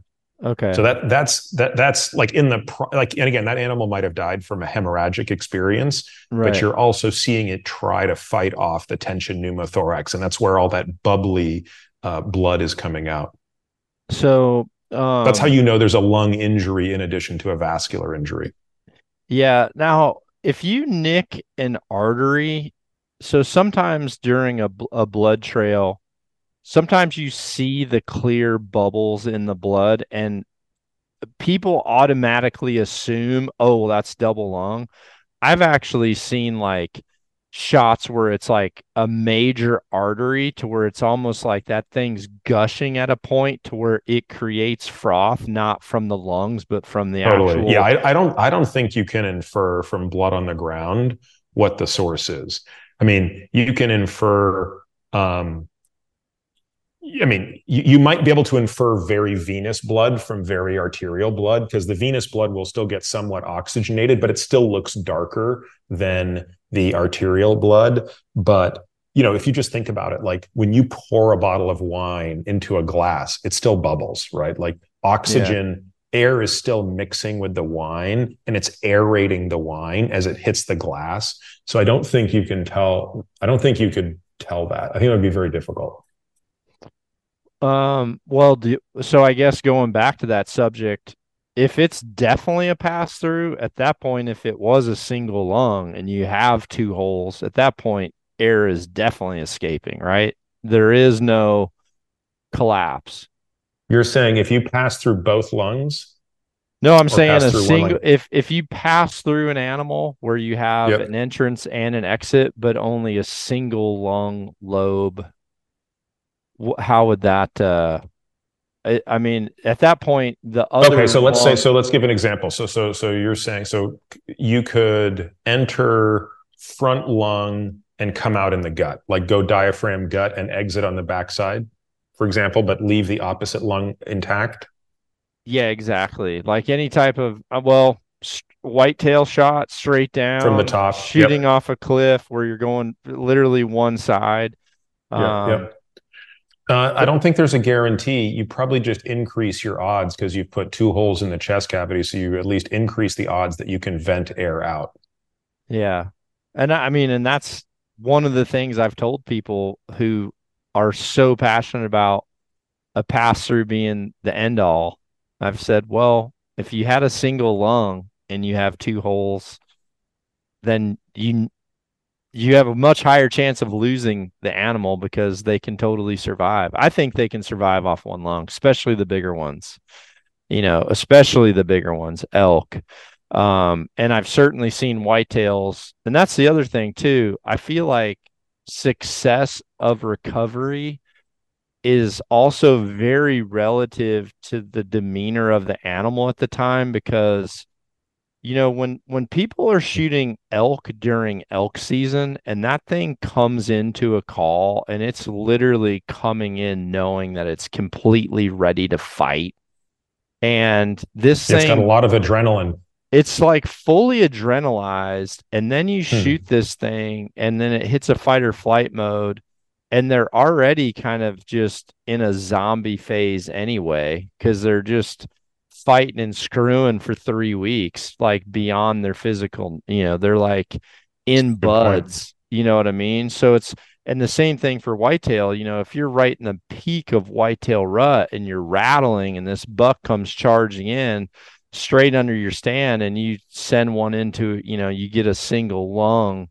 shot well now in that it, you know when that happens if that thing is supercharged it has the ability to go as long as the other lung is functioning and as long as the pressure of any internal bleeding has the ability to escape. When it does the other thing escape, to keep in mind though on the single lung i think it's important for people to understand. I think for an animal to survive a single lung it it can't suffer a significant hemodynamic injury. Right. So the pneumothorax needs to occur where the lung gets punctured, but none of the major vessels within the lung or in the middle. Uh, so so basically, the further you get from the center of the lung to the outside, the less likely you are to hit a major vessel. So for an animal to survive a single pneumothorax, yes, it's doable. You've obviously demonstrated that. I think conceptually it's doable, but it can't suffer a hemopneumothorax. So a hemopneumothorax is when the chest fills with blood. It's right. the thing that is it's the blood that fills the chest that's causing the lung to collapse, not the air. And that's much more difficult to survive based on the capacity for the pleural cavity to put blood to work. Because now he's got two insults. He's lost half of his breathing capacity and he's lost a third of his blood volume. That's a very different situation, which again, I think if we were going to come back to the original question, all things equal, I, I would feel, notwithstanding this trip, because I want to try the Kayuga, I really prefer an expandable on deer. Yeah. Because I think they have a much smaller window of vitals. I think they're much quicker and much uh, they move much more. They're more, especially axis deer in Hawaii, very, very jumpy. Yeah. And and therefore and penetration is not an issue. Their tissue is, they're especially axis deer, like their shoulder, you can blast right through it. So yeah. it just doesn't really. You, you, the advantage of the of the fixed blade becomes largely moot, and you would you so you really want to trade everything in favor of maximum cutting diameter to just increase your odds of hitting some blood vessel on the way to hitting at least one and hopefully two lungs.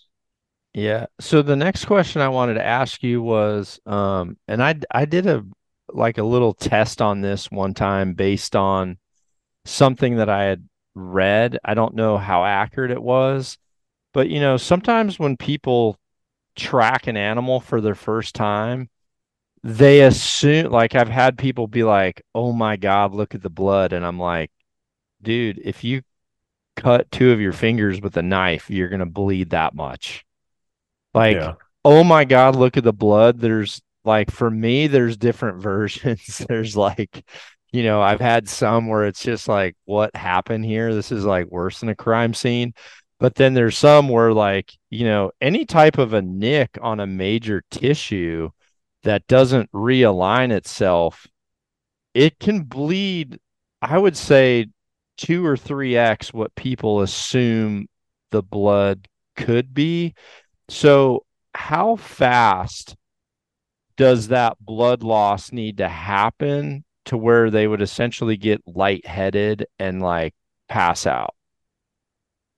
So it's a good question. I don't know animal literature well enough, so I, I think um, this is this should be knowable, right? There should be somebody out there who who knows veterinary medicine enough to be able to say that, um, because for all intents and purposes, in a hunting situation, there is no adaptation. So it, it's it's really less about the speed with which that blood loss occurs, and it's more about hitting a certain threshold of blood loss. So if we were talking about blood loss that was occurring over weeks, well, then yes, it becomes a question of, you know, even there, it really becomes a question of at what level do you become symptomatic? Yeah. Um, but but then you're dealing with two separate issues, right? So with chronic blood loss, again, just to complete the explanation, you're really dealing with hemoglobin, oxygen carrying capacity is what will mess you up as opposed to volume loss. Volume okay. loss is what is impacting blood pressure. Now, again, in in the situation of hunting, it's really the volume loss that's killing you, killing the animal, I guess yeah. I should say. So the, the, so then the question becomes, well, at what volume loss, whether it occurs in 30 seconds or 30 minutes, yeah. is it fatal? I don't know the answer. I would say extrapolating from humans, like 50% blood loss strikes me as virtually unsurvivable for an animal. And again, you would like for that to happen within a minute. Well, see, I had read that, I had read something that on a on like a medium game animal, if it loses more than one gallon of blood within one minute, it'll essentially pass out from from low blood. So do we know how, what do we know what the total blood volume is on that animal? Because I know humans. We I have, wanted to think it was like it was surprising. One I gallon sounds like a lot. Yeah, I wanted to think like the total volume was more like three and a half gallons, and I'm trying to think. Well, okay, so let's think about that, that for was. a second. So a human, so a human is about five liters, so that's like a gallon and a quarter is our yeah. blood volume. Yep. Okay. And an axis deer or an antelope or you a white tail, we're we're talking 150 to 250 pounds, basically in that range. So, I mean, a gallon would be almost. it's hard for me to imagine. Yeah, it'd be hard for me to imagine. So, so, so anyway, it might I, have I been an elk. That, maybe it was an elk. I was maybe that's an about because I think I yeah. think I I remember talking to a vet about it because um because what I did was I put I filled a gallon a gallon jug and I poked a hole in it and I actually just got on my little bike. Yeah, to see it, what that would look like. And I just started go. I dude, it was like I pedaled for like more than a mile mm-hmm. before that ran out and I didn't do it in a minute. So you know, it's like when people track these things and they're like, I don't know why it wasn't just tipped over dead. I tracked this for a mile. It's on some of these animals, I think they're just vastly underestimating what. Well, not only that, I think people are missing the point, which is I would venture that most of the blood loss is still occurring inside the body cavities. Yeah, yeah. You have two enormous cavities inside of an animal, both the chest and the abdomen, that are capable of storing the entire blood volume of the animal. Yeah. So, like, think about that animal that you shot last year, the, the elk when we were together. So that that elk dropped immediately. He kind of remember the uh he kind of rolled down the hill. Oh yeah, wait. I'm trying to think which uh So I Oh, don't want to name. I don't want to name Yeah. where we were. So but, but yeah, yeah, in Colorado, we're in Colorado, and um, you were kind of up a hill from him. well, I had You to pull that the- thing all the way down. No, no, no, no. That was to get him off the mountain, but he rolled down Oh, yeah, about yeah. twenty feet. Yeah, Yeah. yeah, he Yeah, yeah, flipped yeah. and flipped and rolled. Okay, so so let's look at that guy. There was a lot of blood there, Yeah, but it wasn't that much blood in this grand Right. scheme of things. Oh, Most yeah. of the blood was inside of him. oh yeah, and that's where i just think like eh, i don't th- i just don't think you can impute much of anything from the blood trail as to what the state of the injury is right. because you just can't you just don't know it's all about the angle at which the broadhead went in you talked about it earlier like how much closure exists between the hide and the fascia and the muscle like if you go in at an angle where that gets immediately shut off and that and like that guy that i shot two three years ago that that guy in the liver that i was talking about hmm there's no blood. Like Yeah. the 40 feet between where i shot him and where he died didn't have a drop of blood. Every drop including and there's a through and through but every it t- blood will take the path of least resistance. Yeah, that's the bottom line. There's no mystery to this right? And in that case the path of least resistance was i'm not going to go out through the fascia and around the muscle and around the no no just just pool of blood in the Yeah. abdomen and that was Yeah. it so so i think it's just very difficult to to talk about that and um or to to to, to sort of assume that one can say that and um you, you know which also by the way speaks to why you want to have a secondary threat to life you know it's one thing to just do it on hemorrhagic shock but this is another reason why the lung mediastinum is a great way to kill because you'll get the hemorrhagic shock and you get the cardiogenic shock yeah, the pneumothorax. And so if the animal can't breathe, it's going to die in it's the most humane thing you can do. And it takes the need to, you know, uh, you know, chase an animal for a day. Yeah. All so right. just, I think it's just important to think about those mechanisms, right? It's like, what what is my objective here? My objective is to impact multiple systems of organ failure. As, Mm. as technical, clinical, and grotesque as that might sound, that's the objective. It's maximum organ failure, maximum system of, of damage as quickly as possible, so that this is the most humane thing possible. I agree. And I think that's why, you know, for whatever reason, with the heads that I've shot, I feel like I cause a lot of bleeding trauma on top of, you know, the respiratory trauma or vice versa. Um, but I recognize both. The thing is, like, not everyone has the option to do that just based on penetration. Even if they shot a stupidly heavy arrow, some people that shoot lower weight or just have the shorter draw lengths. You know, it's just so let's go kinda- through some of those parameters really quickly because I, I don't even know if I'm fully familiar with them. So so if you so you've seen this Kayuga that I like to shoot. So what would be the parameters you would put on a broadhead like that? Or you know, that iron will that you just showed us? There are second ago. none. So There are none. The only but parameter, how would you give guidance to someone? Would, would you would say, look, you need at least a draw length of X and at least a draw weight of Y? What what parameters would you say? Well, I think there's just so many factors, right? It's like shot angle, animal size, distance, you know, it what what kind of reaction does that animal have? What's So your what, is, what does? Sharon One- shoot? One okay, so Sharon shoots um Sharon shoots a 26 inch draw and she shoots 40 pounds. She's killed everything as big as an elk. Okay, but so her draw weight's forty pounds. You said Four zero, yep. She's shooting uh I forget what it is. I mean, twenty six inch arrow, and her brace height is six and Oh. a half. yeah, I mean Sharon's probably shooting in the 240s for speed or something max maximum. Okay, and her arrow weight is Probably just under 400 grains. okay. And what is her broadhead of choice? Um, she's probably killed the most with a Montec, with the G5 Montec. The G five, vented or not?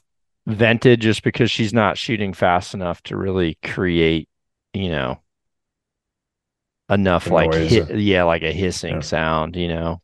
So Yeah. Okay. but, so basically, you're saying 40 pounds, 26 inch arrow, uh, 26 inch arrow, um, or 26 inch draw length, 240 feet per second, under 400 grains. She's never had a problem.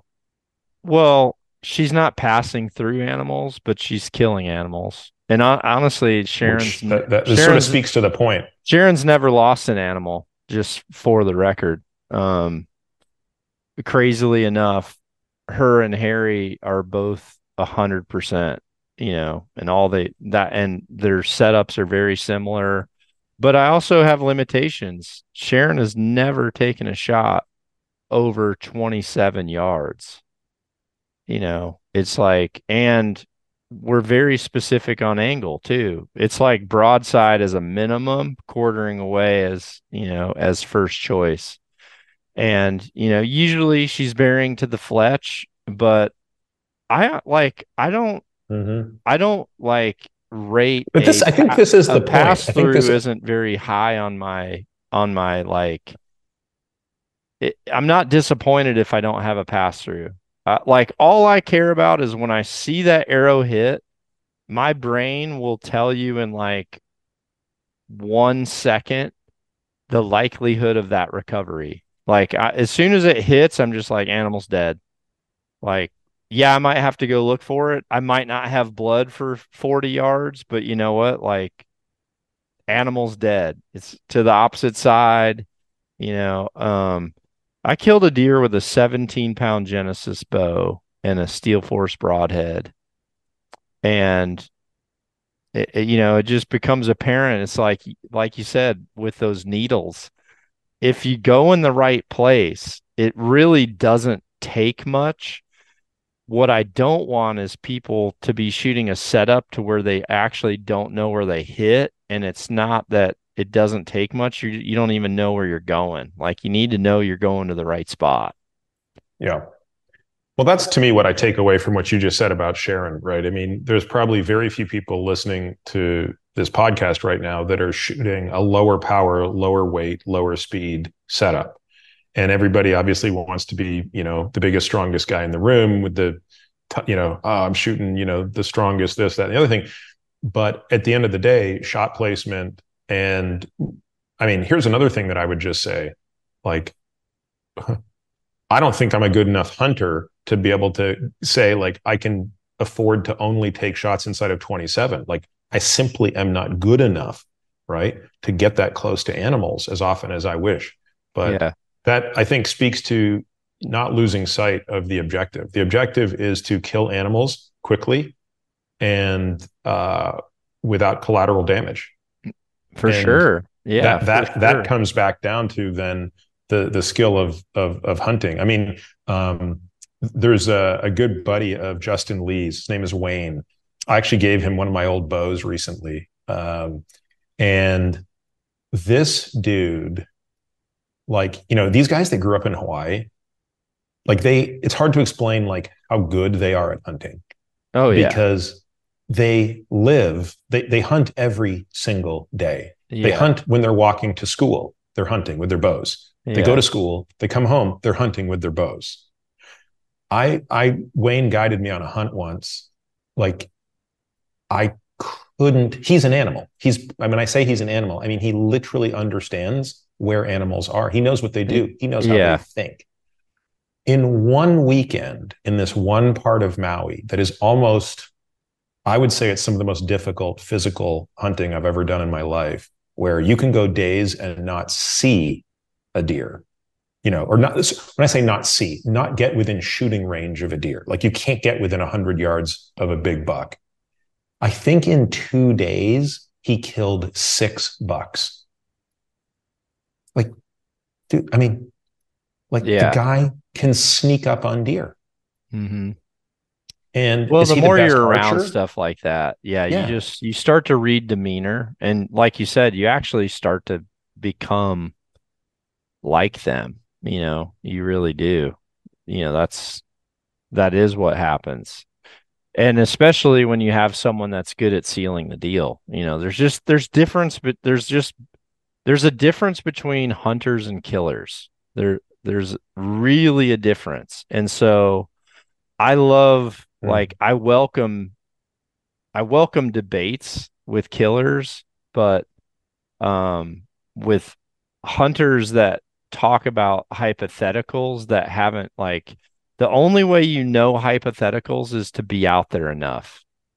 And it's like you have to see enough heads hit things and you have to see you've had to have tracked an animal where someone's only shooting 30 pounds. You've got to you know, you got to go out there and see what happens when people are missing arrows because the animals are gone before their arrows even get there. Like, you know, some of the people are saying, you know, I don't mind if my bow is only 240 feet a second. Well, there's animals I've hunted, your arrow wouldn't be there. Like, and I'm talking at 30 yards. Like, Peter, on a lot of the axis you encounter, if you were taking 30 yard shots, yeah, I've learned the hard way. With, with there's a, with, there's a, with a six or seven hundred grain arrow that's going, you know, 250 feet a second.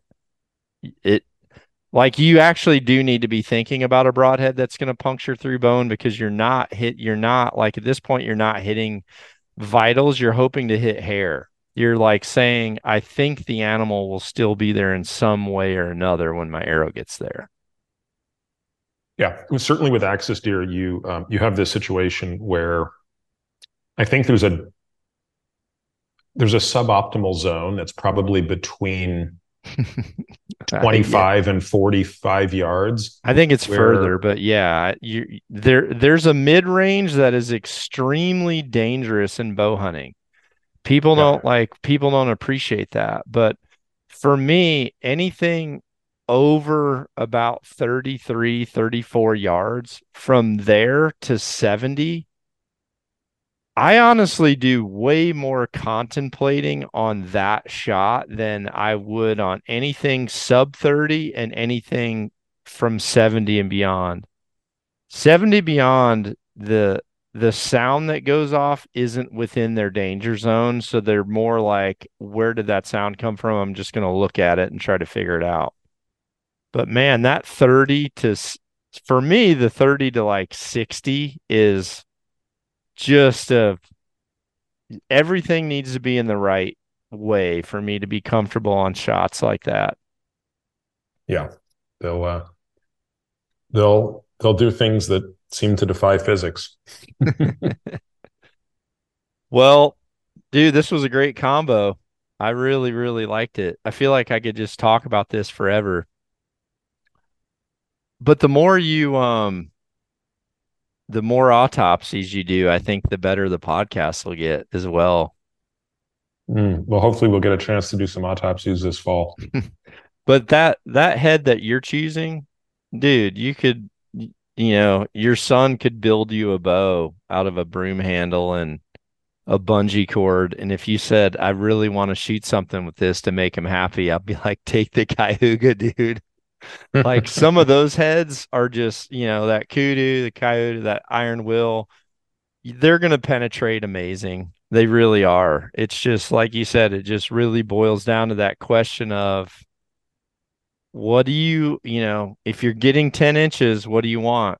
Do you want that or do you want that? Yeah. Yeah. And so again, I, I don't remember the exact width of the Kayuga. I don't it might be one and three eighths. So you're basically saying, I'm I'm trading five eighths of an inch of potential injury. Well, I guess I guess the the well, and they make art, a trypan that goes out to two and a quarter now, don't they? I don't know. They normally cut two and a half or more, just oh, okay, because they're driving high, because the expanding you know? slap, yeah. yeah. Yeah, but but here's the thing, though. I guess with those heads, you're not only going to get 10. So, I mean, I guess the argument is, you know, do you want that wide for that long? Or would you rather have that wide for that long? Because the same, you know, one's going to penetrate more. So technically, you've got the length of what that yeah. extra penetration is. But it seems like I don't know. It seems like when you're going into the vital area, it's kind of like if you're going into those those money vaults where you're like trying to just grab money that's like blowing around you know having some longer arms you would think would help just scoop stuff in so it's like you said when there's all these little bitty things that actually are fatal that you would never millimeters like there's certain things that a millimeter nick would be fatal. So like yep. are you expanding your opportunity for that first 12 inches of that depth to hit any of those? Or do you have to go 20 inches to double down on that ability? It's man it's just an endless thing i think you got to honestly i think you have to go with what you know will penetrate enough to be vital you know and that's why like sh- if someone ever said like hey here's a new expandable you know, for low poundage, you should let try, Sharon try it. I'd just be like, not happening. I mean, I I don't even think I'd let her shoot an expandable on a turkey. Hmm. Yeah, I think this all to me just sounds. The easiest way to summarize this would be: um, a, there's no right answer. Uh, B, the the shooter matters. Uh, C, yeah. the equipment matters. D, the scenario the hunting scenario matters right what's the animal what's the angle what's you know what's the collateral all of these things matter and i i suppose ultimately what it comes down to is can you get enough reps in so that you know in the moment which tool to use? Because yeah. that that's basically all it comes down to. I mean this is a tactical discussion but um, you know it comes down to understanding what are what are the what are the strategies by which each is successful. I agree. And and you know if and what i don't want is people to spend so much time trying to like tune you know trying to tune something that's tough to tune or you know spending more time on the equipment when the reality is like like you said having having the ability to like aim in the right place on just an instant silhouette where maybe you can't see a muscle definition. You can't see that like having enough reps to where the subconscious motor skills executes perfect shots, puts arrows with within that kill radius cuz I really think people are accurate enough to where if we talked about hitting that one particular spot, I think I think if everyone knew where to hold on, where to aim on that, and I, and they were focusing on that, I think we would have way more double lungs. He went right down. You know, I missed this little spot, but now when yeah. you're, you know, now when you're in a, a radius this big, heck, that thing's dying all the time anyway. But some some people haven't shot their own equipment enough because they keep changing it and changing it to where they're honestly just trying to get the silhouette. And that's where I see things from a hunting point of view being problematic. You know, we have to be accurate first, dead. We need to be snipers. We need to be able to, you know, aim top third of the top third of the kill zone and it's lights out or not. Like that should be our confidence level going into these things. And I think when people are trying to dive too deep into the equipment realm, I think we lose focus on what really matters the most. And what is the absolute out of all this? A double lung is an absolute. It like, is. Uh, a mediastinal shot is an absolute. Okay. Yeah.